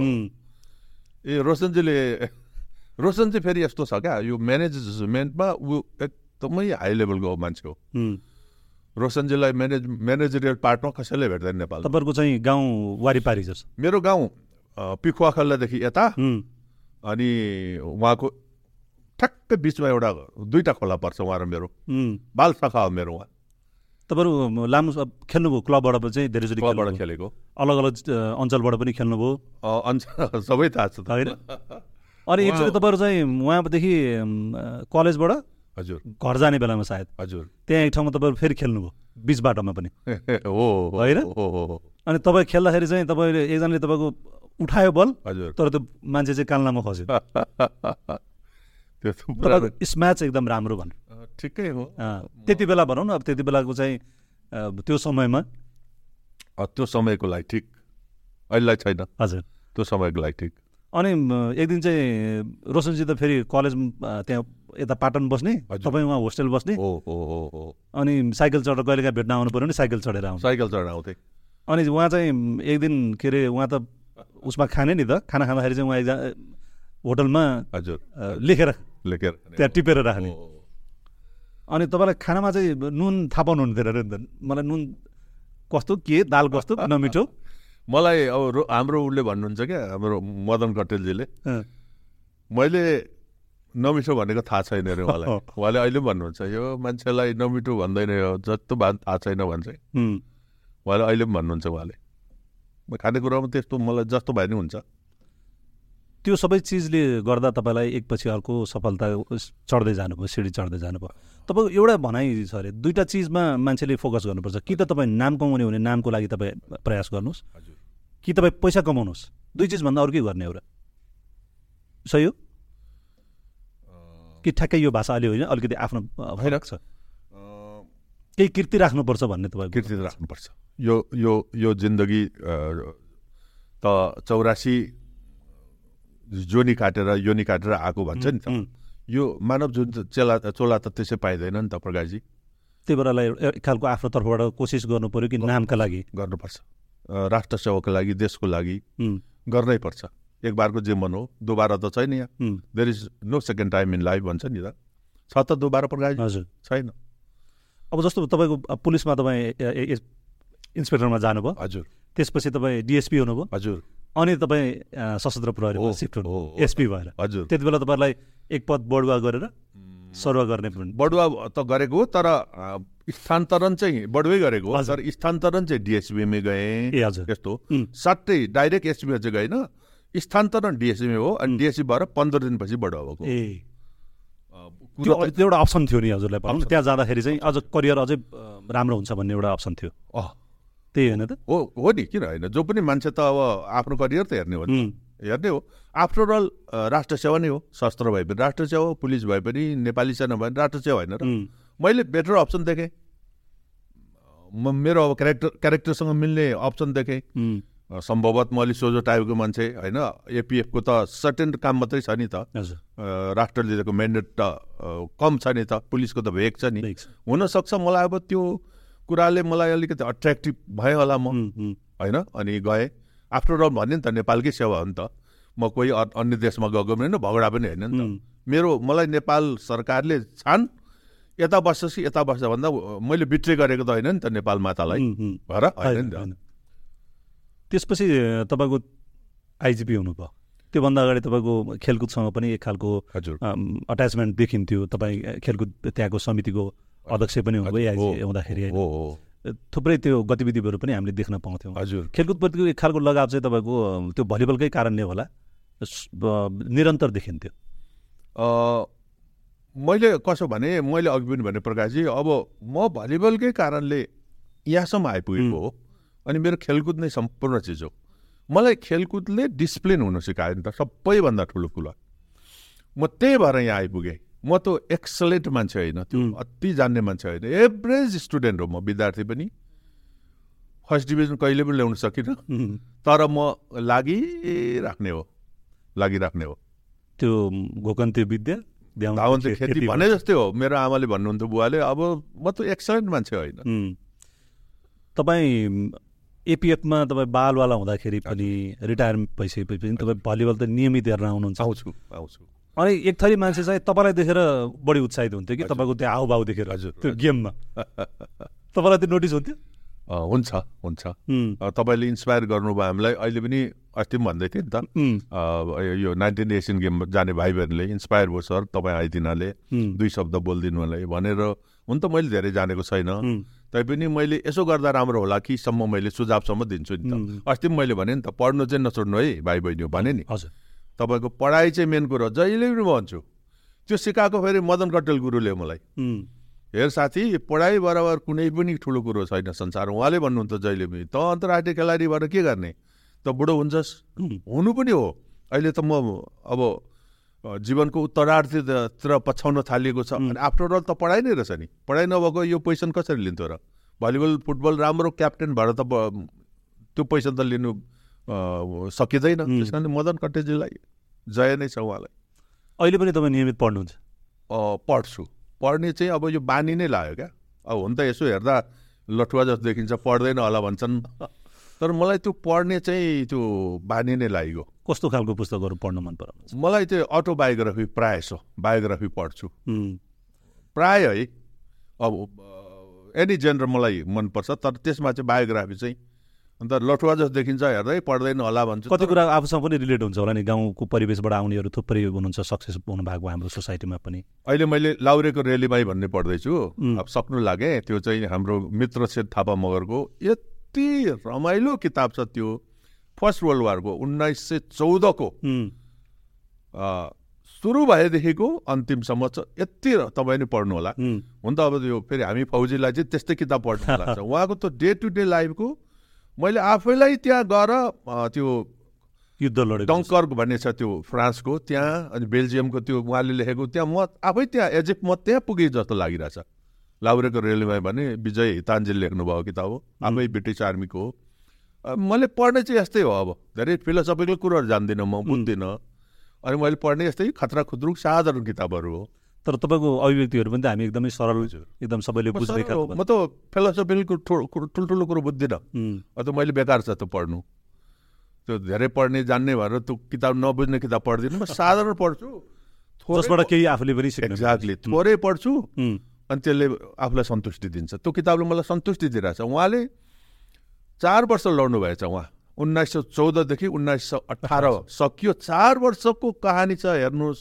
हृदय विदारक कहानी छ। बापरे बाप। मलाई त्यहीमा ओहो यस्तो पनि हुँदो रहेछ जिन्दगी भन्छु। त म धेरै ठुल्ठुलो किताब पढ्न जान्दिनँ।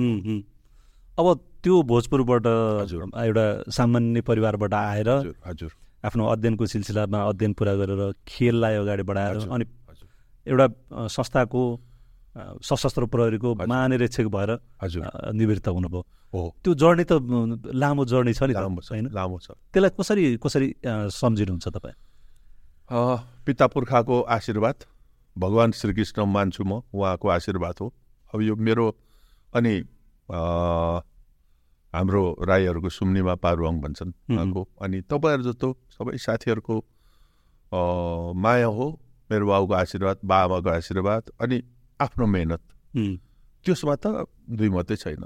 र सँगसँगै ठाउँ ठाउँमा जोडिनु भएका साथी सङ्गी साथी भने नि त साथीहरूले ठाउँ ठाउँमा एभ्री जङ्क्चरमा साथीहरू आइपुगे मेरा। मदन कट्टेलले पुलिसमा जा भन्नुभयो तोसियो किशोरजी गुरुले त। कट्टु लागो खाली खुट्टा हिन विराट अतिथि सदनमा रोटी चपाटी खुवाउनु भयो अनि जर्मन गुरुले जर्मनी लानुभयो त्यो पनि मलाई एक्सपोजर भयो। अनि यस्ता धेरै सरहरू हुनुहुन्छ। ध्रुव ध्रुव प्रधान सरले मलाई करियरमा मेरो पुलिसको करियरमा उहाँले नै हो मलाई यति माथि ल्याउनु भएको। उहाँले मलाई के भने म एभरेज स्टुडेन्ट हो। बेसिक पनि एभरेस्ट हो एभरेज हो. अझै तल थिएँ। तर सरले मलाई के देख्नुभयो I don't know training center हुनुहुन्थ्यो उहाँ म अहिले पनि भन्छु उहाँ उहाँकै अगाडि भन्छु अरूकै अगाडि। उहाँले यो यो यो खेलाडी छ यो यो कस्तो मान्छे होला भनेर मलाई उहाँले ट्रेनिङ सेन्टरमा राखिदिनु भयो पुलिसको। पुलिसको। त्यति बेला हामी ट्रेनिङ सकेपछि हामी सडचालिसजना थियौँ। अनि सडचालिसजना अलग अलग खेलको गरेर होइन। भलिबलको मात्रै? होइन इन्सपेक्टर मात्रै। ए इन्सपेक्टर भलिबलको त ट्रेनिङको टाइममा? Training basic training. बेसिक ट्रेनिङमा ओके। अनि हाम्रो सोह्र महिना तालिम भएपछि उहाँले उहाँ कमान्डन्ट हुँ। हुनुहुन्थ्यो एसएसपी। म एभरेजमा भन्दा पनि तल थिएँ अनि उहाँले के देख्नुभयो आई डोन्ट नो। अनि इन्स्ट्रक्टर राख्नुभयो। पाँचजना छान्यौँ पाँचजनामध्ये एकजना म पनि परेँ। इन्स्ट्रक्टर हुनु त एकदम राम्रो थियो। चाहिने म त राम्रो होइन। अब कहिले कहिले भगवान् मनमा पसेको हुन्छ। सरले म प्रति यति सदा सहायता देखाउनु कि म त योग्य नै थिइनँ। तर उहाँले मलाई त्यहाँ राखिदिनु भयो। पाँचजना बेस्ट बेस्ट छानेर म त बेस्ट थिइनँ तर राखिदिनु भयो। डेढ वर्ष सरसँग बसेँ। त्यो डेढ वर्षको कमाइ अहिलेसम्म खाइरहेको छु। डेढ वर्षले उहाँले मलाई ग्रुमिङ गर्नुभयो। उहाँ विशाल अधिकृत हो उहाँ। ठुलो धेरै असल व्यक्तित्व हो। अहिले त माननीय पनि हुनुहुन्छ। जतिको। मान्छे मैले भन्दाखेरि त मैले त देखाएको छैन। अब यो अतिशक्ति होला यसो भनौँ भने अरूलाई अहिले चित्त दुख्ला। तर मेरो भावना तपाईँले बोल्न आउनुभयो के क्षमता के उहाँसँग उहाँसँग? के क्षमता छैन? त्यो मलाई भन्नु न। के छ होइन कि के छैन? त्यो सङ्गठनमा हुने खालको त्यो गुण। एभ्रिथिङ उहाँसँग छ। सबै त्यो डेढ वर्ष राख्नु उहाँले मलाई। म त फेरि भन्दैछु म एक्सलेन्ट मान्छे होइन। मलाई त राख्न त्यति काबिल थिइनँ र के देख्नु उहाँले मलाई है? उहाँ त चिन्नु सक्नुहुन्छ। उहाँको सबैभन्दा ठुलो कुरो भनेको उहाँले मान्छे चिन्नु सक्नुहुन्छ। यो मान्छेमा यति छ यसलाई यतिसम्म तान्न सकिन्छ भनेर उहाँको छ। अनि त्यो डेढ वर्ष चाहिँ अनि सत्तालिस सालपछि उहाँ डिआइजी भएर आउनुभयो महेन्द्र पुलिस क्लबमा अन्त मध्य क्षेत्रमा। मलाई सँगसँगै लिएर आउनुभयो कालीमाटीमा म त्यहाँ दुई वर्ष बसेँ। त्यसपछि त्यो तिन वर्ष डेढ वर्ष यता डेढ वर्ष सरसँग तालिम केन्द्रमा बसेँ। डेढ वर्ष उहाँको डाइरेक्ट प्रत्यक्ष माताहतमा कालीमाटी बसेपछि त्यो तिन वर्ष भन्नु टोटलको कमाइ अहिलेसम्म खाइरहेको छु मैले। तपाईँको पहिलो पोस्टिङ नै कालीमाटी हो? फर्स्ट पोस्टिङ कालीमाटी ध्रुव सरले आइजी सरले मलाई त्यति बेला डिआइजी भएर म लगायत पाँचजनालाई छान्नु भएर त्यति बेला त्यहाँ हेर्नुहोस् है त्यहाँ उहाँले क्राइसिस थियो नि काठमाडौँ त्यति बेला। अलिक त्यो कालीमाटीमा त घटना पनि के भएको थियो? ठुलो ठुलो घटना भयो उम्. टेकुमा पाँचजना मान्छे मरेको त्यति बेला हो नि आन्दोलन भर्खरै सकेको उहाँलाई चाहिँ मध्य क्षेत्रमा छानेर लगेको। राम्रो डिआइजी भनेर लगाएपछि उहाँले हामी पाँचजना साथीहरूलाई धेरै ठाउँ काठमाडौँको कमल पोखरी कोही कोही कहाँ गएर म कालीमाटी परेँ। उहाँसँग मैले यता डेढ वर्ष यता डेढ वर्ष तिन वर्ष बस्दा म पाकेँ। म काँचो राई पाकेँ म। मेच्योर मेच्योरिटी मच्युरिटी आयो काम गर्नु कसरी भन्ने? अनि त्यसैको कारण यो त्यो चाहिँ मेरो ब्याक भयो क्या म यहाँ आइपुग्नुलाई। अनि उहाँले दिनुभएको फुटप्रिन्ट पछ्याउँदै गएँ फलो मात्रै गरेर गएँ त्यहाँ पुगेको कारण। यही हो उहाँ नै हो। किनभने अगर उहाँ नराम्रो अफिसर गयो फेरि म नराम्रै हुन्थेँ किनभने सुरुमा कालो माटो के अरे हिलो माटोलाई जता लगेर जान्छ भन्छ नि उहाँ नराम्रो अफिसर हो गयो म ओभियसली म राम्रो हुन्न थिएँ यो मेरो कुरा है फेरि। आफ्नो आफ्नो सोचाइ त आफ्नो हुन्छ फेरि अर्कोले अर्कै हिसाबले हुन्छ मेरो चाहिँ उहीँ हो। अब जस्तो अहिले हजुर अब त्यहाँ आइजिपी भएर रिटायर हुनुभयो स्पोर्ट्सलाई त सुरुदेखि नै तपाईँको सशस्त्रले भन्नुहोस्। पुलिसले भन्नुहोस्। आर्मीले त खेलकुदलाई सधैँ प्रायोरिटीमा राखेको छ। हो। त्यसले एउटा कन्ट्रिब्युसन नेपाली स्पोर्ट्सलाई नै भनौँ न अन्तर्राष्ट्रिय क्षेत्रमै चिनाउनको लागि पनि त्यो विभागहरूको भूमिका त महत्त्वपूर्ण छ नि त। अनि कहिलेकाहीँ फेरि त्यो विभागमा पनि अब यो चाहिँ खेलकुद चाहिँ हामीले बन्द गर्नुपर्छ कि भन्ने खालको चर्चाहरू पनि हुने गर्छ। त्यस्तो छ? सुनिन्छ कहिलेकाहीँ एउटा अ, अलिकति खर्चिलो पनि हुनसक्छ भन्ने हिसाबले। त्यो त आन्तरिक स्रोतबाटै तपाईँहरूले जुटाइराख्नु भएको छ नि। हो त्यो हिसाबले चाहिँ सबैको भनौँ न पैसा काटेर बनाएको हो नि त त्यो चिज त। यता कता कहिलेकाहीँ त्यो सुन्न पनि आउँछ त। तर त्यसले त्यो त्यो विभागहरूले यहाँलाई चाहिँ कस्तो लाग्छ कि विभागहरूले जुन खालको खेलकुदमा पुर्याउनु भएको योगदान भूमिकालाई चाहिँ कसरी हेर्नुहुन्छ तपाईँले? अब सबभन्दा ठुलो कुरा त नेपालमा खेलकुद टिकेको फोर्सेसहरूले गर्दा नै हो। हुँ। कि होइन? कि मान्नु एकदम मान्छु। आर्मी शस्त्र नेपाल पुलिसले खेलकुदमा मान्छे राखेनन् भने हाम्रो नेपालको खेलकुद जिरो हुन्छ अधिकांश खेल। सबै खेलहरू। हामी तलै परिहाल्छौँ। यो तिनवटा सङ्गठनलाई खेलकुद बचाइराख्ने ठुलो श्रेय छ। हो। कि होइन हुँ, यो फेरि अहिलेदेखि होइन। म तपाईँलाई भनौँ नेपाल आर्मीको भलिबल खेलाडी हो म। हेर्नुहोस्। हो त गजब छ त कुरा त। म नेपाल आर्मीबाट भलिबल खेलाडीको रूपमा मैले नेपाल आर्मीलाई त मेरो जहिले पनि शिरमा राख्छु। जबसँग मसँग पैसा थिएन हुँदैन थियो काठमाडौँ बस्दाखेरि डेरा बस्नुपर्ने थियो। त्यति बेला होस्टेल खुलेको थिएन हाम्रो लागि। पछि मात्रै पाएँ भ्याकेन्सी थिएन। डेरा बस्दा दुई सय बाहन्न रुपियाँ तलब हुन्थ्यो हेर्नुहोस्। त्यति बेला? त्यति बेला हेर्नुहोस्। म त्यति बेला खेलाडी म। श्रीनाथ बटालियनबाट खेलेको मान्छे हुँ म। नेपाल आर्मीको सिपाही हुँ म। म गौरव गर्छु नेपाल आर्मीप्रति किनभने नेपाल आर्मीले मलाई दुई सय बाहन्न रुपियाँ अनि रासन नदिएको भए म काठमाडौँ बस्नै सक्दिन्थेँ। अनि त्यस बापत मैले खेलिदिनु पर्छ अहिले पारस खड्का भाइहरू खेल्छन् नि शस्त्रबाट खेले अहिले पनि धेरै खेल्छन् नि। म गएर परेड खेल्नु नपर्ने ड्युटी नपर्ने तर मैले भलिबल खेलिदिनु पर्थ्यो आर्मीबाट? आर्मीबाट। म जस्ता अरू पनि धेरैजना खेलाडी थिए। तर नेपाल आर्मीले दुई सय बाहन्न रुपियाँ प्लस रासन दिन्थ्यो। त्यो खाएर म खेलाडी भएको। नभए म काठमाडौँ बस्ने मेरो होस्टेलमा त्यति बेला. भ्याकेन्सी थिएन खाली थिएन। र नेपाल आर्मीले हामीलाई खेलायो। त्यसपछि पुलिसले त्यसपछि शस्त्रकुले र यो तिनवटा संस्थाले सङ्गठनले चाहिँ खेलाडीहरूलाई चाहिँ नि धेरै माथि पुऱ्याएको छ। त्यो तपाईँहरू जस्तो खेल खेलकुदको ब्याकग्राउन्ड भएर। त्यो नेतृत्वमा पुग्ने भएपछि खेलाडीहरू पनि एक खालको उत्साह त हुँदै रहेछ नि त। खेलकुदको बारेमा बुझ्नु भएको छ हुन्छ नि। हुन्छ नि। त्यो त्यो पुरस्कृत गर्ने तपाईँहरूले हौसला बढाउने पदक जित्दाखेरि बढुवा दिने त्यो सायद त्यही कारणले पनि होला। हो। अनि दुई खालको हुन्छ। मैले अब यदि लामो सेवामा देख्दाखेरि एक खालको अधिकृत साहबहरू कस्तो पनि देख देखियो भने नेगेटिभ त नभन्नु तर जुम्लामा माइनस टू डिग्रीमा बन्दुक समातेर उसको साथी चाहिँ बस्ने उम्, ऊ चाहिँ यहाँ नाच्ने क्लबमा मिठो खाने अनि ऊ चाहिँ फुटबल खेल्ने मिलेन नि पनि मलाई एकजना अफिसरले सोधे तर मैले भने त्यसो होइन भाइ। फुटबल खेल्नेको फुटबल खेल्ने नै काम छ नाच्नेको काम नाच्ने नै छ जुम्लामा माइनस टूमाको काम छुटेछ नि त। जुम्लाको माइनस टूले त यहाँ नाच्न त सक्दैन। नाच्ने पनि एउटा त सङ्गठनभित्रको एउटा इन्ग्रिडियन्ट्स हो नि त होइन र? फुटबल खेल्ने भलिबल खेल्ने भने त त्यस त्यो पनि एउटा गहना होइन र? फौजमा त जम्मै चाहियो नि। त्यो राष्ट्र सेवा नै होइन र? फुटबल खेलेर राजु साक्यले राष्ट्र सेवा गरेको होइन र? उसको घरको लागि त केले होइन नि त? नाच्न पनि त मिथिला शर्माजीले चाहिँ राष्ट्र सेवा होइन र? कि आफ्नोलाई नाचेको हो र होइन नि त। त्यस कारणले जतिको योगदान जुम्ला बस्ने माइनस टू डिग्रीमा चाहिँ ड्युटी गर्नेको छ त्यत्तिकै योगदान कलाकारको पनि छ र खेलाडीको पनि छ भन्थेँ म चाहिँ। र इक्वेली अब त्यो त ठाउँ अनुसार हुन्छ नि त जुम्लाकोले त्यही काम गर्छ होइन र? उसले त यो गर्दैन यो गर्दैन। त्यस कारणले कतिपल्ट यो खेलाडी टुटाउने भन्ने कुरो पनि आएको थियो। मैले चाहिँ म हुँदासम्म चाहिँ खबरदार यो हुँदैन। तर टुटाउनु पनि हुँदैन र अहिलेसम्म टुटाउने भन्ने कुरो पनि आएको छैन। फेरि एक खालको चाहिँ विभागभित्रै पनि त एउटा आन्तरिक प्रतिस्पर्धाले पनि त काहीँ न काहीँ राम्रो गरिरहेको छ हजुर किन गर्दैन? गर्छ नि। आर्मी पुलिस सशस्त्रमा चाहिँ आफ्नै भित्र पनि त एक खालको प्रतिस्पर्धा छ नि त। किन नहुने अनि आर्मीकोले जित्ने कि धेरै पुलिसकोले कि पदक ल्याउने। त्यो त स्वस्थ प्रतिस्पर्धा हुनै पर्यो।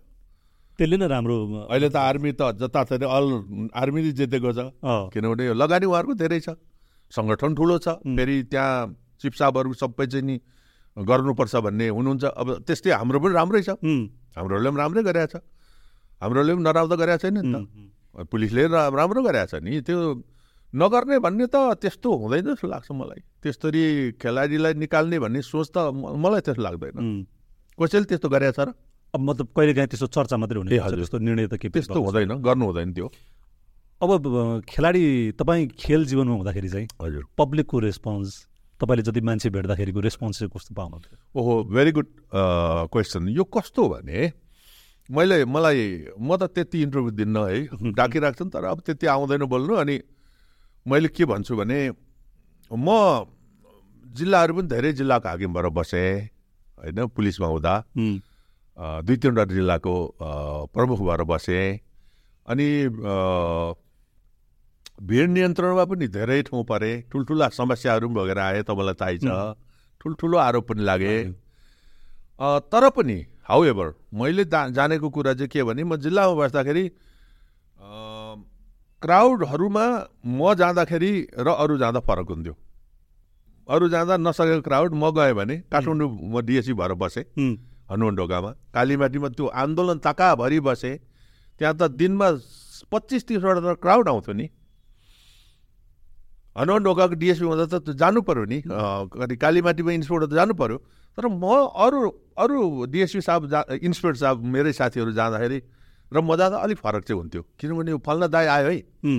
फेरि मलाई अलिकति पब्लिक फिगर खेलाडीले पनि चिन्छ नि। अहिले पो त तपाईँको विभिन्न साधनहरू छन् होइन? सञ्चारका त्यति बेला त भलिबल मात्रै हुन्थ्यो फुटबल मात्रै हुन्थ्यो।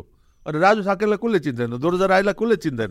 ए फल्ना आए कालीमाटीमा छ त्यो भनेपछि अलिकति धेरै मत्थर भइहाल्थ्यो क्या। ए भाइ म आएको छु है। यसो नगर है भने मानिहाल्थ्यो क्या। त्यो चाहिँ मेरो एसेट हो। त्यो चाहिँ मेरो मैले पाएको त्यो पब्लिकप्रतिको सिम्पेथी हो। उम्। विराट नगरमा तपाईँहरू फिल्म हेरेर बाहिर निस्किँदाखेरि पनि हजुर। त्यहाँ लाइन हुन्थ्यो अरे तपाईँलाई अब त्यो अब समय हो त्यस्तै थियो। त्यहाँ चाहिँ त्यहाँको स्थानीयहरूले चाहिँ ल हेर दुर्ज कुमार आयो भनेर लाइन राखेर पनि हेर्ने चलन थियो अरे। तर एउटा पर्सनालिटी त तपाईँलाई अलग्गै देखिने अलग्गै चिनिने एउटा क्रेज त रहेछ नि त्यो भगवान् कृपा हो यो। यो अब यो कद चाहिँ भनेको भगवान्ले दिएको यो। म इन्डियामा पनि खेल्न जान्थेँ। त्यो हाम्रो बिहार इलेक्ट्रिसिटी बोर्डतिर जान्थेँ। त्यहाँ पनि खुब मान्थे क्या। त्यहाँ पनि उनीहरूले हामीलाई अब यो यो त भगवान् कृपा म होचो हुन्छु अल्गो हुन्छु भनेर त होइन। भगवान् कृपा हो यो। अर्को चाहिँ तपाईँले आफ्नो गाउँमा हजुर। एउटा क्याम्प राख्नु भयो त्यहाँ। हजुर हजुर। स्वास्थ्य क्याम्प राख्नुभयो। राखेँ राखेँ। अनि तपाईँले चाहिँ अन्नपूर्ण जुन स्कुलमा आफू पढ्नुभयो ठिक हजुर। त्यहाँ पैँतिस लाख रुपियाँ तपाईँले। दान गर्नुभयो। गरेँ। अनि त्यो दान चाहिँ तपाईँहरूको स्कुलको पोलिसी भनौँ न त्यतिको ऐन नियममा चाहिँ अगाडिको नाम चाहिँ फेर्न नमिल्ने त्यो पछाडि नाम थप्न मिल्ने। त्यसमा तपाईँले हजुरबुवाको नाम राख्नुभयो हजुर। आफ्नो आमाको नाम राख्नुभयो। हजुर बुवाको अनि। अनि बुवाको। हजुर सही हो यो। ए असै हो। अब त्यो चाहिँ शिक्षा नियमावली अनुसार हजुर। अहिले छैन अरे अहिले चाहिँ काटियो अरे आज दिउँसो पनि कुरो गरेको थिएँ मैले। त्यति बेला चाहिँ इच्छाइएको व्यक्तिलाई तपाईँले पैँतिस लाख चाहिँ अचल या चल सम्पत्ति राखेपछि त्यो चाहिँ दान गरेपछि। दान गरेपछि क्याबिनेट डिसिजन हुनुपर्छ फेरि त्यो। शिक्षा सचिवले उ- टिप्पणी उठाएर माथि लगेपछि क्याबिनेट डिसिजन गरेपछि तपाईँले इच्छाको व्यक्तिको नाममा राख्नु पाएछ पहिलो शब्द अन्नपूर्णलाई पाइएन। पाइएन। अन्नपूर्ण माध्यमिकलाई अनि बाँकीलाई आफ्नो आम्बोको राखेकै हो। त्यो मैले पैसा तिस वर्षको मेरो मैले सञ्चय कोष निकालेको थिइनँ। जम्मा चाहिँ नि अठाइस लाख भयो अनि थप थप गरेर मैले पैँतिस पुऱ्याएर राखेको हो। त्यो चाहिँ फेरि स्कुलको पैसा हो मेरो होइन त्यो। अब मेरो अब अझै अब रहेन। रहेन। त्यो स्कुलले अनि के गरेँ कसरी किन अब कुरा उठाउनु भयो मैले किन राखेँ भने म त्यो स्कुल नभएको भए यहाँ आइपुग्दिन्थेँ एक। अर्को कुरा चाहिँ त्यो स्कुलमा तिन वर्ष लगातार एसएलसी फेल भए निल भए। एउटा पनि पास भएनन् सबै म्याथमेटिक्समा विषय लाग्यो। अनि मैले यसो बिचरा म त्यति बेला प्रहरी सशस्त्र प्रहरी मार्जिक थिएँ। किन यसो हो भनेर गाउँबाट आउँदाखेरि तिन वर्ष निल भयो भन्दाखेरि म्याथको टिचर भएन सबै म्याथमा फेल भयो भन्दाखेरि म्याथको चाहिँ टिचर चाहिँ सप्तरीबाट सिरातिरबाट खोजेर अनि लगिसकेपछि त्यो पैसा चाहिँ तपाईँको पैँतिस लाखको पैँतिस हजार आउँथ्यो इन्ट्रेस्ट महिना। ब्याज। ब्याज अनि उहाँलाई दिएपछि उहाँ आउनु भएर पढाएपछि सबै विद्यार्थी पास भए। अनि मैले त्यो त्यो कारणले पनि राखेको हुँ। त्यसको चाहिँ एउटा कारण तपाईँ आफू पढेको ठाउँ भयो? एउटा कारण। मेन त त्यो हो। त्यो भयो। अर्को चाहिँ तपाईँको हजुरबुवाप्रतिको एकदम लगाव। आमा बुवाप्रतिको लगाव। त्यसले चाहिँ गर्दाखेरि तपाईँ त्यो दान गर्न तयार हुनुभएको। पक्का हो। मेरो बुवाको अँ, हजुरबाको का कहानी यस्तो छ। मेरो बुवा आर्मीमा जानुभयो। एघार वर्षमा आउनु भएन बुवा चाहिँ नि आसाममा यताबाट बुवा अब कथा लामो छ। बुवा चाहिँ भैँसी हेर्दा हेर्दै खोपी खेल्नु भएछ। त्यहाँ टिके गौतम भन्ने हुनुहुन्थ्यो उहाँको साथी हाम्रो बुवाको साथी. अनि खोपी खेल्दाखेरि मकै खाएछ अनि हजुरबाले ढुङ्गाले हान्दाखेरि यहाँ लागेछ अनि बुवा चाहिँ नि भाग्दै भाग्दै माथि जाँदाखेरि बाटोमा गल्ला भेट्नु भएछ। हाम्रै गाउँको दाजुभाइ पर्ने गल्लाले पन्ध्रजना मान्छे छातीमा नाम लेखाएर जाँदै गर्दाखेरि मलाई पनि लैजाऊ भन्नुभएछ। तेरो बाउ एकदम हाम्रो बाजे रिसा ढुङ्गोले हानेर मान्छे पल्टाउने। अनि होइन तेरो हाम- हामीलाई मार्छ फल्नाले भनेपछि होइन मलाई भनेपछि त्यो बुढोलाई पछ्याउँदै जानुभएछ। जाँदाखेरि इन्डियामा पुग्नुभयो लहरेसराई भन्ने ठाउँमा। त्यहाँ पुगेपछि अब भगवान्को कृपा हेर्नुहोस् न। छातीमा नाम लेख्ने जम्मै पन्ध्रजना चाहिँ फेल भए। हाम्रो बुवाको नामै नलेखेको उहाँ चाहिँ पास हुनुभएछ अरू सबै मेडिकल फेल भएछ अनि बुवा जानुभयो बुवाले नपढेको नि। नपढ्दाखेरि अरू त पढेको हुन्थ्यो अरू पढेको चाहिँ नम्बर आफ्नो आफ्नो टिपेर झोला फुत फुत फुत लिएर हिँड्ने। हाम्रो बुवा त पढ्नु भएको छैन लास्टमा जस्तो त्यो टिपेर हिँड्ने। अनि हाम्रो बुवा जहिले पनि लास्टमा सजाय खानेर पढ्नु जाने बाबु यो भनेर टिप्ने। अनि बुवा चाहिँ त्यसपछि आसाम पुग्नुभयो आसाम चाहिँ गएपछि त्यहीँ तालिम भयो। एघार वर्षमा फिर्किनु भएन गाउँमा। बुवा बाजेले कुट्छन् भनेर। त्यस्तो डर। अनि त्यसपछि मेरो हजुरबा चाहिँ ब्रिटिस आर्मीको हुनाले हजुरबाले खोजेर फेरि दार्जिलिङमा हुनुहुन्थ्यो हजुरबा। अनि खोजेर मेरो बुवालाई उहाँबाट दार्जिलिङ लिएर आमालाई पाहाड लिएर बल्ल अनि त्यसपछि हामी जन्मेको जन्मिनुभन्दा अगाडिकै कुरा अगाडि धेरै अगाडि कुरो. अनि हजुरबुवाको त मलाई त सानो चाहिँ ऋण छ त। उहाँ नभएको भए हामी भेटै हुन्थेन भन्नुहुन्थ्यो मेरो आमाले। बुवा आउनै नमान्ने उताउति क्या। त्यस्तो भएर हजुरबुवाप्रतिको एउटा श्रद्धा हो भनौँ न। अरू त के गर्न सकियो र उहाँहरूको लागि? एउटा मनमा राखेर त्यो गरेँ मैले। त्यो ठुलो काम होइन त्यो खासै। मेरो मनको कुरा हो त्यो। आफूले जे सकिन्छ मैले जति सकेँ त्यही गरेँ। जति सक्ने गरेँ। अब त्यही गरेर अहिले बच्चाहरू पनि प्लस टू पढ्दैछन् त्यहाँ. भाइ बहिनीहरू त्यो स्कुलमा पढिरहेछन्। अब राम्रो छ। पैँतिस लाखको पैँतिसै हजार आएको छ महिनामा। त्यसले काम भइरहेछ काम- शिक्षकलाई शिक्षकलाई दिइराखेको छन्। एकदम राम्रो। त्यति पैसा त ठुलो हो नि त गाउँमा त ठुलो लगानी हो नि। अर्को तपाईँको एउटा इच्छा चाहिँ छोरालाई सुमो खेलाडी बनाउने इच्छा पनि थियो।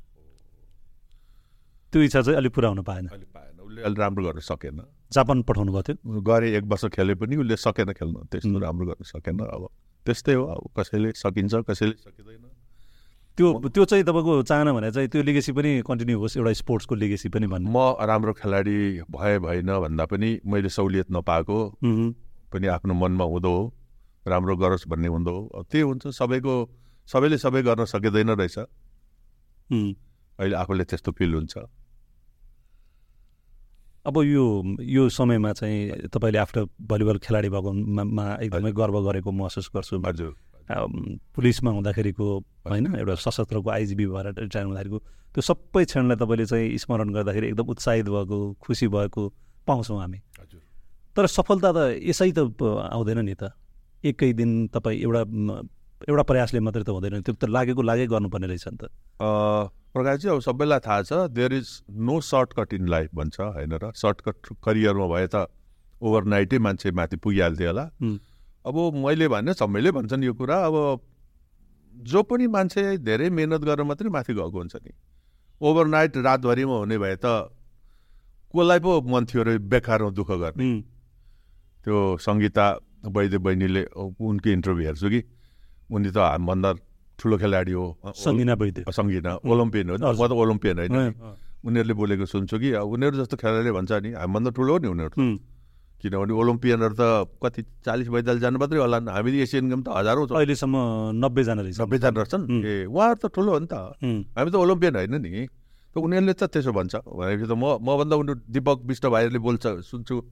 उनीहरू त ओलम्पियन हो नि। म त ओलम्पियन होइन नि।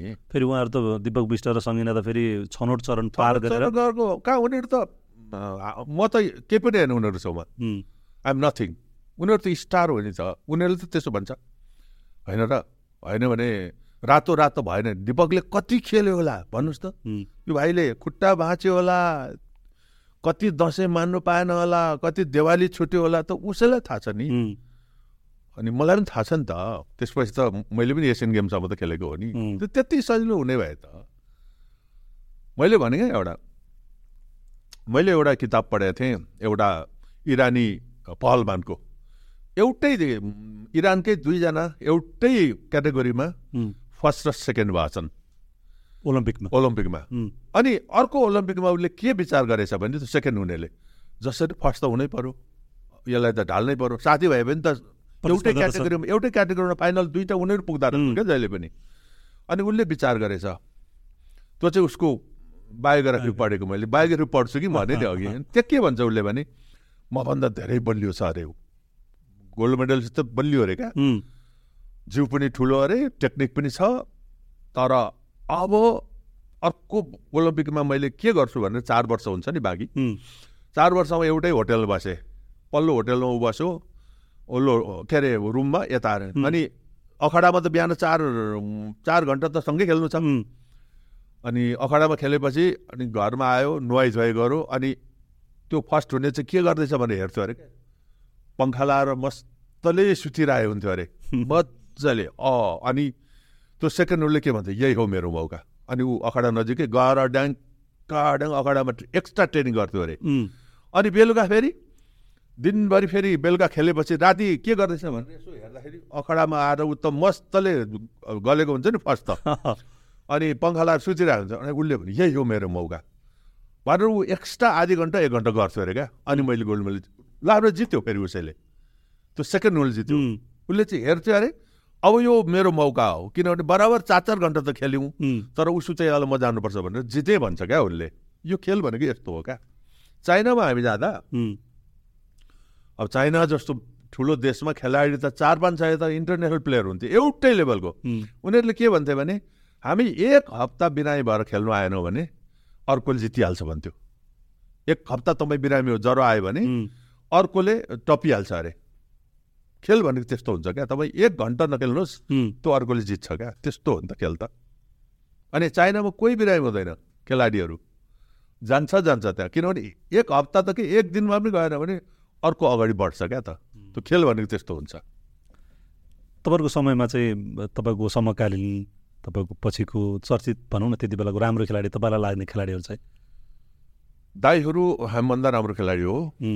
दिपक दाई जयनारायण दाई मभन्दा धेरै राम्रो खेलाडी उनीहरू अरू त साथीहरू राम्रो हुन् उनीहरू त दुईजना मभन्दा राम्रो हो तपाईँ उहाँहरूको खेल हेर्नु जानुहुन्थ्यो खेलेको सँगै खेल्यो नि। सँगै खेल्यो नि। उनीहरू राम्रो नि यिनीहरू त हिरो हो मभन्दा धेरै राम्रो हो यिनीहरू अब अहिलेको चाहिँ गेमहरू तपाईँ नियमित हेर्नुहुन्छ महिलाको होस् पुरुषको होस् नेसनल गेम होस् इन्टरनेसनल गेम होस् सबै गेममा तपाईँको उपस्थिति हुन्छ। कस्तो पाउनुहुन्छ अहिलेको चाहिँ? अहिलेको जेनेरेसनमा अहिलेको अब महिलाको कुरो गरौँ। मैले अस्ति पनि भने महिलाको कुरोमा चाहिँ सरस्वती चौधरी बहिनी र प्रतिभा माली बहिनी निस्किएपछि हाम्रो टिम सट्टै झर्छ। अब यो त भन्नैपर्छ मैले। अनि अस्ति बहिनीहरूलाई त्यो दुईजना बहिनीहरू छन् पुनम चन्द र अनि अर्को उषा भण्डारीलाई भने तिमीहरूले है दिदीहरूको टेक ओभर गर है त्यो। दिदीहरूले एसियन गेममा के अरे साउथ एसियनमा त सेकेन्डसम्म बनायो। अब अरू अरूको गेम त्यति राम्रो छैन। तिमीहरू दुईजना स्टार जन्मेको छौ मैले उनीहरूकै अगाडि भने। अब यो दिदी दुईजना सरस्वती दिदी र प्रतिभा दिदीको ठाउँ लियो भने चाहिँ फेरि हाम्रो त्यो पोजिसन पुग्छ भनेको छु। तिनीहरू दुइटा बने भने बल्ल हामी पुग्छ नभए हामी तल झर्छौँ। अब यो भएकै कुरो हो हजुर। उनीहरू चाहिँ हाम्रो एउटा सामान्य भन्दा एभरेज भन्दा माथि बाफ्रे छ। बाफ्रे बाफ्रे उनीहरू जस्तो त अब जन्मिँदैन त भन्न सक्दैन अहिलेसम्म छैन। कहाँ सरस्वती र प्रतिभा जस्तो खेलाडी कहाँ त्यो त्यो त त्यो उनीहरू जस्तो खेलाडी जन्मिँदैन त भन्न सक्दैन. तर अहिलेसम्म त त्यो दुइटाले गर्दा त अनि इन्डियालाई हामीले चाहिँ तपाईँले हेर्नुभयो। साफ गेममा अनि त फाइनलमा। अलमोस्ट यार अब अल त्यो इन्डियालाई टक्कर दिनु भनेको हो। फाइनलमा सानो कुरो हो। सानो कुरो कसको कारण त्यही दुइटाको कारणले हो नि त। दुइटा अहिले छैन भने श्रीलङ्कासँग हाम्रो टिमलाई गाह्रो हुन्छ हेरिराख्नु होला नि। तर मैले त बहिनीलाई भनेको छु दुइटालाई राम्रो गर नानी हो। उनीहरू त त्यो दुइटा त अतुलनीय हो त्यो दुइटा खेलाडी त। सरस्वती चौधरी र प्रतिभा माली भनेको नेपालको लागि अतुलनीय खेलाडी उनीहरू त तुल्नै हुँदैन कोहीसँग पनि। आउलान् पछि तर अहिले त। भगवान् हो भलिबलको भगवान् हो त्यो दुइटा म केही पनि होइन उनीहरू छेउमा। उनीहरू त धेरै धेरै माथि छ उनीहरू। त्यही भएर त सरस्वती बहिनीलाई मैले जापान पनि पठाएँ नि। म चिफ हुँदाखेरि पर्सनल खर्च गरेरै आफ्नै व्यक्तिगत खर्चमा जयनारायणजी र म मिलेर जापानमा सुन्जु यानागिता भन्ने पहिलो नेपालमा पहिलो कोच हो नेपाली भलिबल खेलाडीलाई आउनुभएको। उहाँले चुकुबा युनिभर्सिटी टोकियोमा जापानमा युनिभर्सिटी कति महँगो हुन्छ। एक महिना होस्टेलमा युनिभर्सिटीको टिमसँग खेलाउने जापानको टिमसँग त्यो बहिनीले।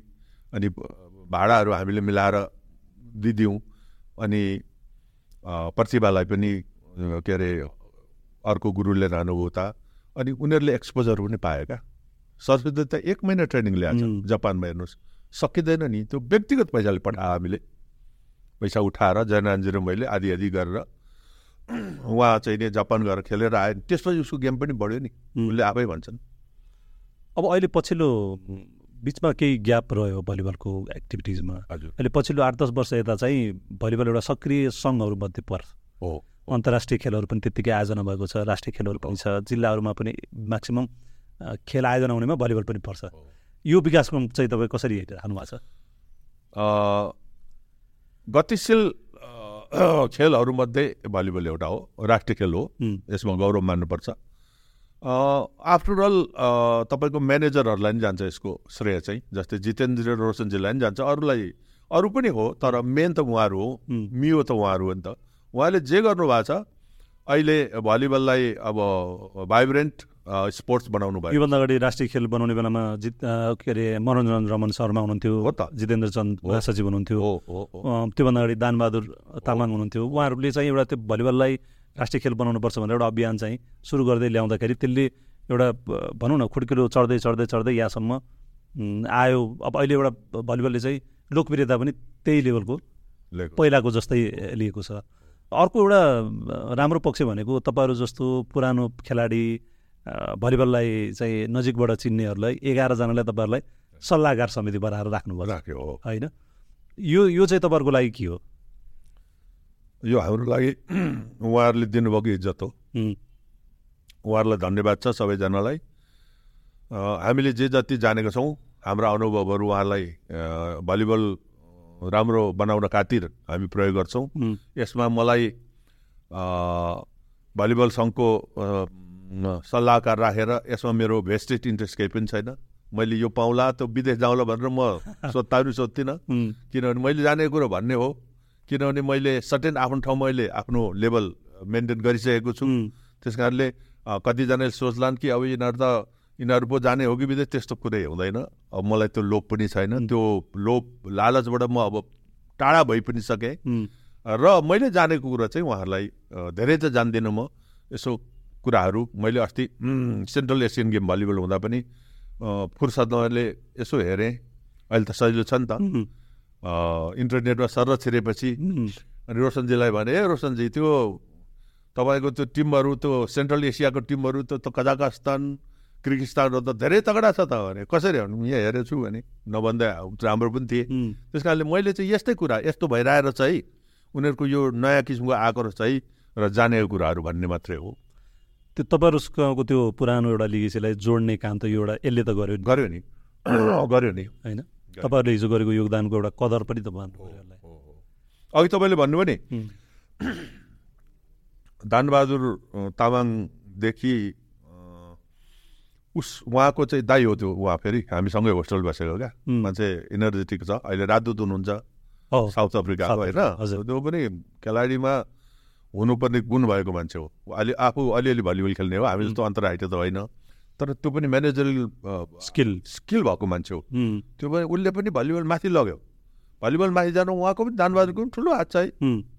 उहाँ पनि भाइ म त मेन पावरको हो मेरो त आधी पैसा यसैमा गइसक्यो भन्नुहुन्थ्यो। ऊ त म त अलि सँगै बसेर अलि हितैसी साथी।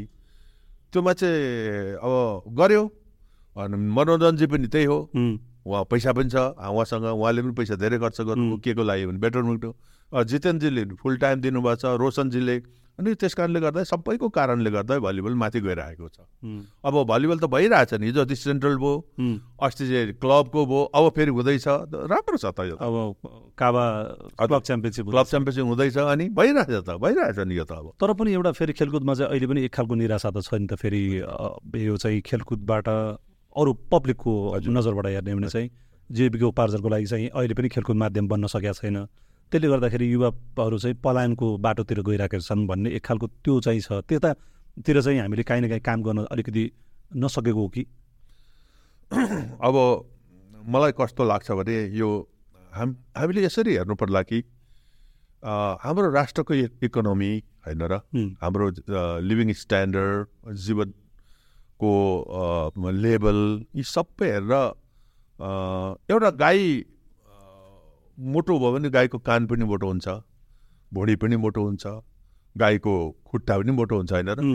गाईको के मोटो भने कान मात्रै त ठुलो हुँदैन नि। मान्छे मोटाए म मोटाएँ भने मेरो जम्मै चिज मोटा नि होइन त्यस्तै भने जस्तो लाग्छ मलाई एउटा लाटो हिसाबको उम्, कुरा चाहिँ इकोनोमी स्ट्रङ भएपछि त सबैतिर हुन्छ नि त।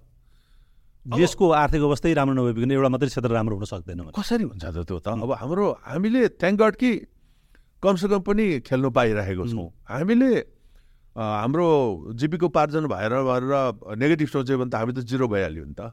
तब दुई सय बाहन्नको सोच्नुहोस् न मलाई. दुई सय बाहन्न रुपियाँ आर्मीले भन्दादेखि बा म खेल्न सक्दिनँ त्यही भन्दैछु त म। म अहिले निकम्मा भएर कता बोरा बोकेर हिँडिरहेको हुन्थेँ तर मैले दुई सय बाहुनले त टेकाएँ नि त। अहिले सिपाहीको त तिस हजार त हातमा पर्छ नि त। दिएको छ त शस्त्रले नेपाल आर्मीले पुलिसले दिएको छ त। त्यो सानो रकम होइन नि। त्यसरी हेरौँ न। अब हाम्रो देशले मलाई म आइजिबी भए अहिले तिन लाख चाहिँ नि मलाई पेन्सन दि दियोस् भनेर हुन्छ र। हुँदैन नि त। त्यो देशको अनुसारको हुन्छ त। कि कस्तो देशको क्षमता पनि हेर्नु पर्छ क्षमता हेर्नु पर्यो नि। भारतमा हेरेको अहिले त के सजिलो छ नि? तिन लाख रहेछ। ऊ आइसी उसको पेन्सन डिजीको। त्यो के अहिले त के त्यहाँ हेरौँ न त्यहाँ दिइहाल्छ the pension of DG of Indian पुलिसले गरौँ तलब नै थियो साढे तिन लाख छ। त्यो त भएर भएन नि त। मेरो विचारमा तपाईँले कस्तो लाग्यो। अनि? खेलाडीले मैले अब इन्डियाको जतिको सहुलियत त गाह्रो छ नि त। त्यहाँको इकोनोमी त्यहाँको बजार त्यो सबै चिज एब्सोल्युटली एब्सोल्युटली अब फेरि इन्डियनले भन्छ नि हाम्रो सहुलियत छैन। बेलायतीको छेउमा कहाँ छ त उसको? बेलायतीले फेरि अमेरिकाको छेउमा छ त भन्नुहोस् त। सबभन्दा हाइएस्ट त अमेरिकालाई छ नि जापानलाई छ नि त। एउटा विम्बल्डन जित्यो भने उसको जिन्दगी बन्यो। त्यो त हाम्रो छैन नि त। हामीले आफ्नो तहमा बसेर हेर्नु पर्यो यसलाई पनि। अफकोर्स त्यो त पक्कै त्यो त त्यो मूर्खाइ गर्नु हुन खेलाडीले है म त खेलाडी साथीहरूलाई भन्छु मूर्खाइ नगरौँ। मैले भने दुई सय बाहन्न रुपियाँ आर्मीले नदिएको म यहाँसम्म आउने थिइनँ। अहिले कमसेकम तिस हजार त दिइरहेको छ नि। मैले हिजै पनि ब्रिफ गरेँ भाइहरूलाई ए भाइ मैले दुई सय बाहन्न गएको। उसिना चामल हुन्थ्यो त्यति बेला भाइ हो खाएर टिकियो। टिक्नै ठुलो कुरा हो। होइन र? त्यस कारणले हामीले धेरै ठुलो कुनै दिन होलै जाला नि त। अहिले दुई सय बाहन्नको सट्टो तिस हजार अब अब साठी हजार बढ्ला। खेल्न छोडेपछि सकिहाल्यो नि त। समयक्रमसँगै त्यसमा पनि सुधार हुँदै जान्छ। पक्का हुन्छ नि त। दुई सय बाहन्न त बढेर तिस भइसक्यो नि त। हामीले कहिले पनि गा यो पक्का हो। तपाईँ यो यो जहाँ पनि सुन्छ बङ्गलादेशीहरूले पनि त्यही भन्थे म एसियन गेम खेल्दाखेरि सहुलियतै छैन। उनीहरूको त हाम्रो भन्दा हाम्रो निक्या भन्छ घोडामा लाउने त्यो भलिबलको खेल्दा। त्योसम्म थिएन। त्यो मैले थोत्रे थोत्रे थियो माग्यो दियो त्यो क्याप्टनलाई। किन हाम्रो जापानिज कोच हुनाले त्यो निक्या फ्रीमा ल्याउनु भएको थियो जापानबाट। निक्या भनेको देख्नु भएको छ घुँडामा लाउने। बङ्गलादेशको त्यो पनि थिएन। अनि गेम सकेपछि उसले माग्यो ला भनेर दिँदै। उनीहरूको त हाम्रो भन्दा अहिले उनीहरू इकोनोमिकली माथि राम्रो छ। त्यस्तो छ क्या। आफ्नो ठाउँमा बसेर पनि त्यसलाई मूल्याङ्कन गर्नु। हजुर होइन। निराशा मात्रै भएर त भएन। आफ्नो धरातल त बिर्सिनु भएन। अब तपाईँलाई भने एउटा खेलाडीले पाँच लाख रुपियाँ राम्रो हो नि। देशले दिन सक्छ त। त्यो मात्रै फिल्ड त छैन नि। त्यस कारणले हामी निरुत्साहित त हुनै हुँदैन। त्यो चाहिँ मेरो पहिलेदेखिको भनाइ हो। हामी त्यसरी हुन थाल्यो भने हामी कामै लाग्दैनौँ। आखिर देशले के दिन्छ र हामीलाई? भन्नु थालियो भने त तपाईँ माथि जानु सक्नुहुन्न। तपाईँलाई निराशा आउँछ। होइन र? अलिकति आफ्नो मात्रै स्वार्थ हेरेको जस्तो पनि त अर्थ धेरै हो देशले नभएर भएर नदिएको त। होइन देशमा भण्डार छ। तर हामीलाई नदिएको त होइन नि त। अब बिस्तारो हुँदै जाला नि त त्यसरी हेरौँ न। तपाईँको यो यो लामो जर्नी। स्पोर्ट्सकै त्यसपछिको एउटा विभागको आबद्धता र अहिले भलिबलको सल्लाहकार हुनुभयो। हजुर। यो समयमा हामीलाई आएर आफ्नो अनुभवहरू सेयर गरिदिनु भयो। धेरै धेरै धन्यवाद। प्रकाशजी अब यो म त्यति अब इन्- इन्टरभ्यूहरू अब यो पहिलो नै हो यो। यस्तो म त्यति अब अहिले पनि हामीसँग त्यति सहज मान्नु भएको थिएन। मैले चाहिँ अब हामी खेलकुदसँग सम्बन्धित कुरा गर्ने भाग भएर। अब मलाई कस्तो लाग्छ भने अब म खासै एक्सपर्ट केहीको पनि होइन। अब म नर्मल मान्छे हुँ। तर हजुरको चालिस वर्ष अगाडिको अनुभव त फेरि छ। छैन नि त। त्यो छ। अब त्यो अनुभव चाहिँ हजुरहरूले मलाई अब यो अङ्ग्रेजीमा भन्छ नि थ्याङ्क्स फर ह्याभिङ मी भन्छ। त्यो हो। म अब धेरै मैले जानेको कुराहरू केही पनि छैन। तर भाइहरूले यसलाई सकारात्मक रूपमा लिदियो भने। अलिकति होला अब यो पुरानो कुरो गर्छ दुई सय बाहन्नको भनेर भने होइन यस्तो हजुरको चाहिँ के भने हजुरले चाहिँ आफ्नो हजुरबुवाको कुरा गर्नुभयो। बुवाको कुरा गर्नुभयो एउटा लिगेसी त हो नि त। हजुरको परिवारप्रति आफूलाई कति सम्मान छ कति चाहिँ एउटा गर्व छ यो खेलाडीहरूको पनि त एउटा लिगेसी हो नि त। हजुरले हिजो खेल्नु भएको थियो र त आज पनि खेलको बारेमा चर्चा हुन्छ। चालिस वर्ष अगाडि हाम्रो चाहिँ देशको खेलाडीले गएर युरोपमा गएर खेल्नुभयो भन्ने त इतिहास हो नि त। इतिहास हो। त्यति बेला मैले एउटा भन्नु बिर्सेछु। म जर्मन च्याम्पियनसिप खेल्दाखेरि इन्डियाबाट जिमी जर्ज भन्ने केरलाको नम्बर वान इन्डियाको प्लेयर सिरिए चाहिँ तपाईँको इटलीबाट खेल्नुहुन्थ्यो। म एसियाबाट नेपालबाट उहाँ इटालियन सिरिएबाट तर दुर्भाग्यवश उहाँको त्यहाँ कार क्रासमा गयो जिन्दगी। जिमी जर्ज भनेको साउथ के केरलाको मान्छे हो नम्बर वान इन्डियाको। Number one. त्यो त्यहाँबाट खेल्थ्यो। म यताबाट खेल्थेँ क्या। अब त्यो चाहिँ मैले अघि भन्न बिर्सेछु। त्यही यो यो अनुभव त सबैसँग हुन्न। यो कुरा त नयाँ प्लेयरहरूमा जो मैले किन भन्दैछु पनि भने भलिबलमा चाहिँ बहिनीहरू गए मालदिप्स गइरहेछन् नि। हो। तर पुरुषमा त गछ कोही? मालदिप्स एक दुईजना प्लेयरहरू अस्ति कुलबहादुर थापा गए अनि मालदिप्समा गएर हाम्रो उसले पनि खेल्यो। के अरे बङ्गलादेशमा गएर चाहिँ हाम्रो मानबहादुरले सायद मानबहादुर श्रेष्ठले खेल्नु भएको छ। अनि अरू चाहिँ बेला बेलामा त्यो त्यहाँको क्लबहरू हाम्रो नेपाली क्लबहरूले बोलाउने भएर खेल्नु अ, व्यावसायिक रूपमा खेलेको चाहिँ अस्ति कुलबहादुरले खेल्नुभयो मालदिप्समा गयो? जानुभएको होला। उहाँ जानुभयो अनि मानबहादुरले खेल्नु मान्छेहरूले भएको बङ्गलादेशमा खेलेको बङ्गलादेशमा त्यो ठिक छ। अँ, हो। तर त्योभन्दा माथि हामी जान सकेका छैनौँ। सकेको छैन। अब बिस्तारै होला नि त। हाम्रो आशा गरौँ। लेभल बढ्दै जाला। कसैको नजरमा पर्ला। कसैको नजरमा पर्ला। हो। जस्तो तपाईँमाथि कोचको नजर परेन र तपाईँ पुग्नुभयो? त्यो कोच नआएकोमा म जाँदै जान्दैथेँ म आफ्नो आफ्नो एक्सेसले त जाने कुरा भएन। कसरी जाने? उहाँले मलाई त्यो ट्रेनिङ दिएर मलाई मेरो पोटेन्सियल हेरेको पछि न पठाएको हो। तपाईँको पनि त्यो यात्रा हेऱ्यो भने त्यो तपाईँको चाहिँ पारिवारिक पृष्ठभूमि त्यो सबै हेऱ्यो भने त एउटा चलचित्रभन्दा कम त छैन फेरि। छैन चलचित्रभन्दा कम छैन। एकदमै गजब छ मेरो पनि जिन्दगी त। त्यसैले तपाईँले पनि त्यो आत्मकथाको जुन तपाईँको साथीले तपाईँलाई इन्सपायर गर्नुभएको छ त्यो चाहिँ तपाईँले लेख्नुभयो भने एउटा नयाँ पुस्तालाई एउटा इन्सपायर गर्ने चिज त पक्का हुन्छ। हस् हस् धन्यवाद। Thank you very much Prakashji. Thank you thank you thank you thank you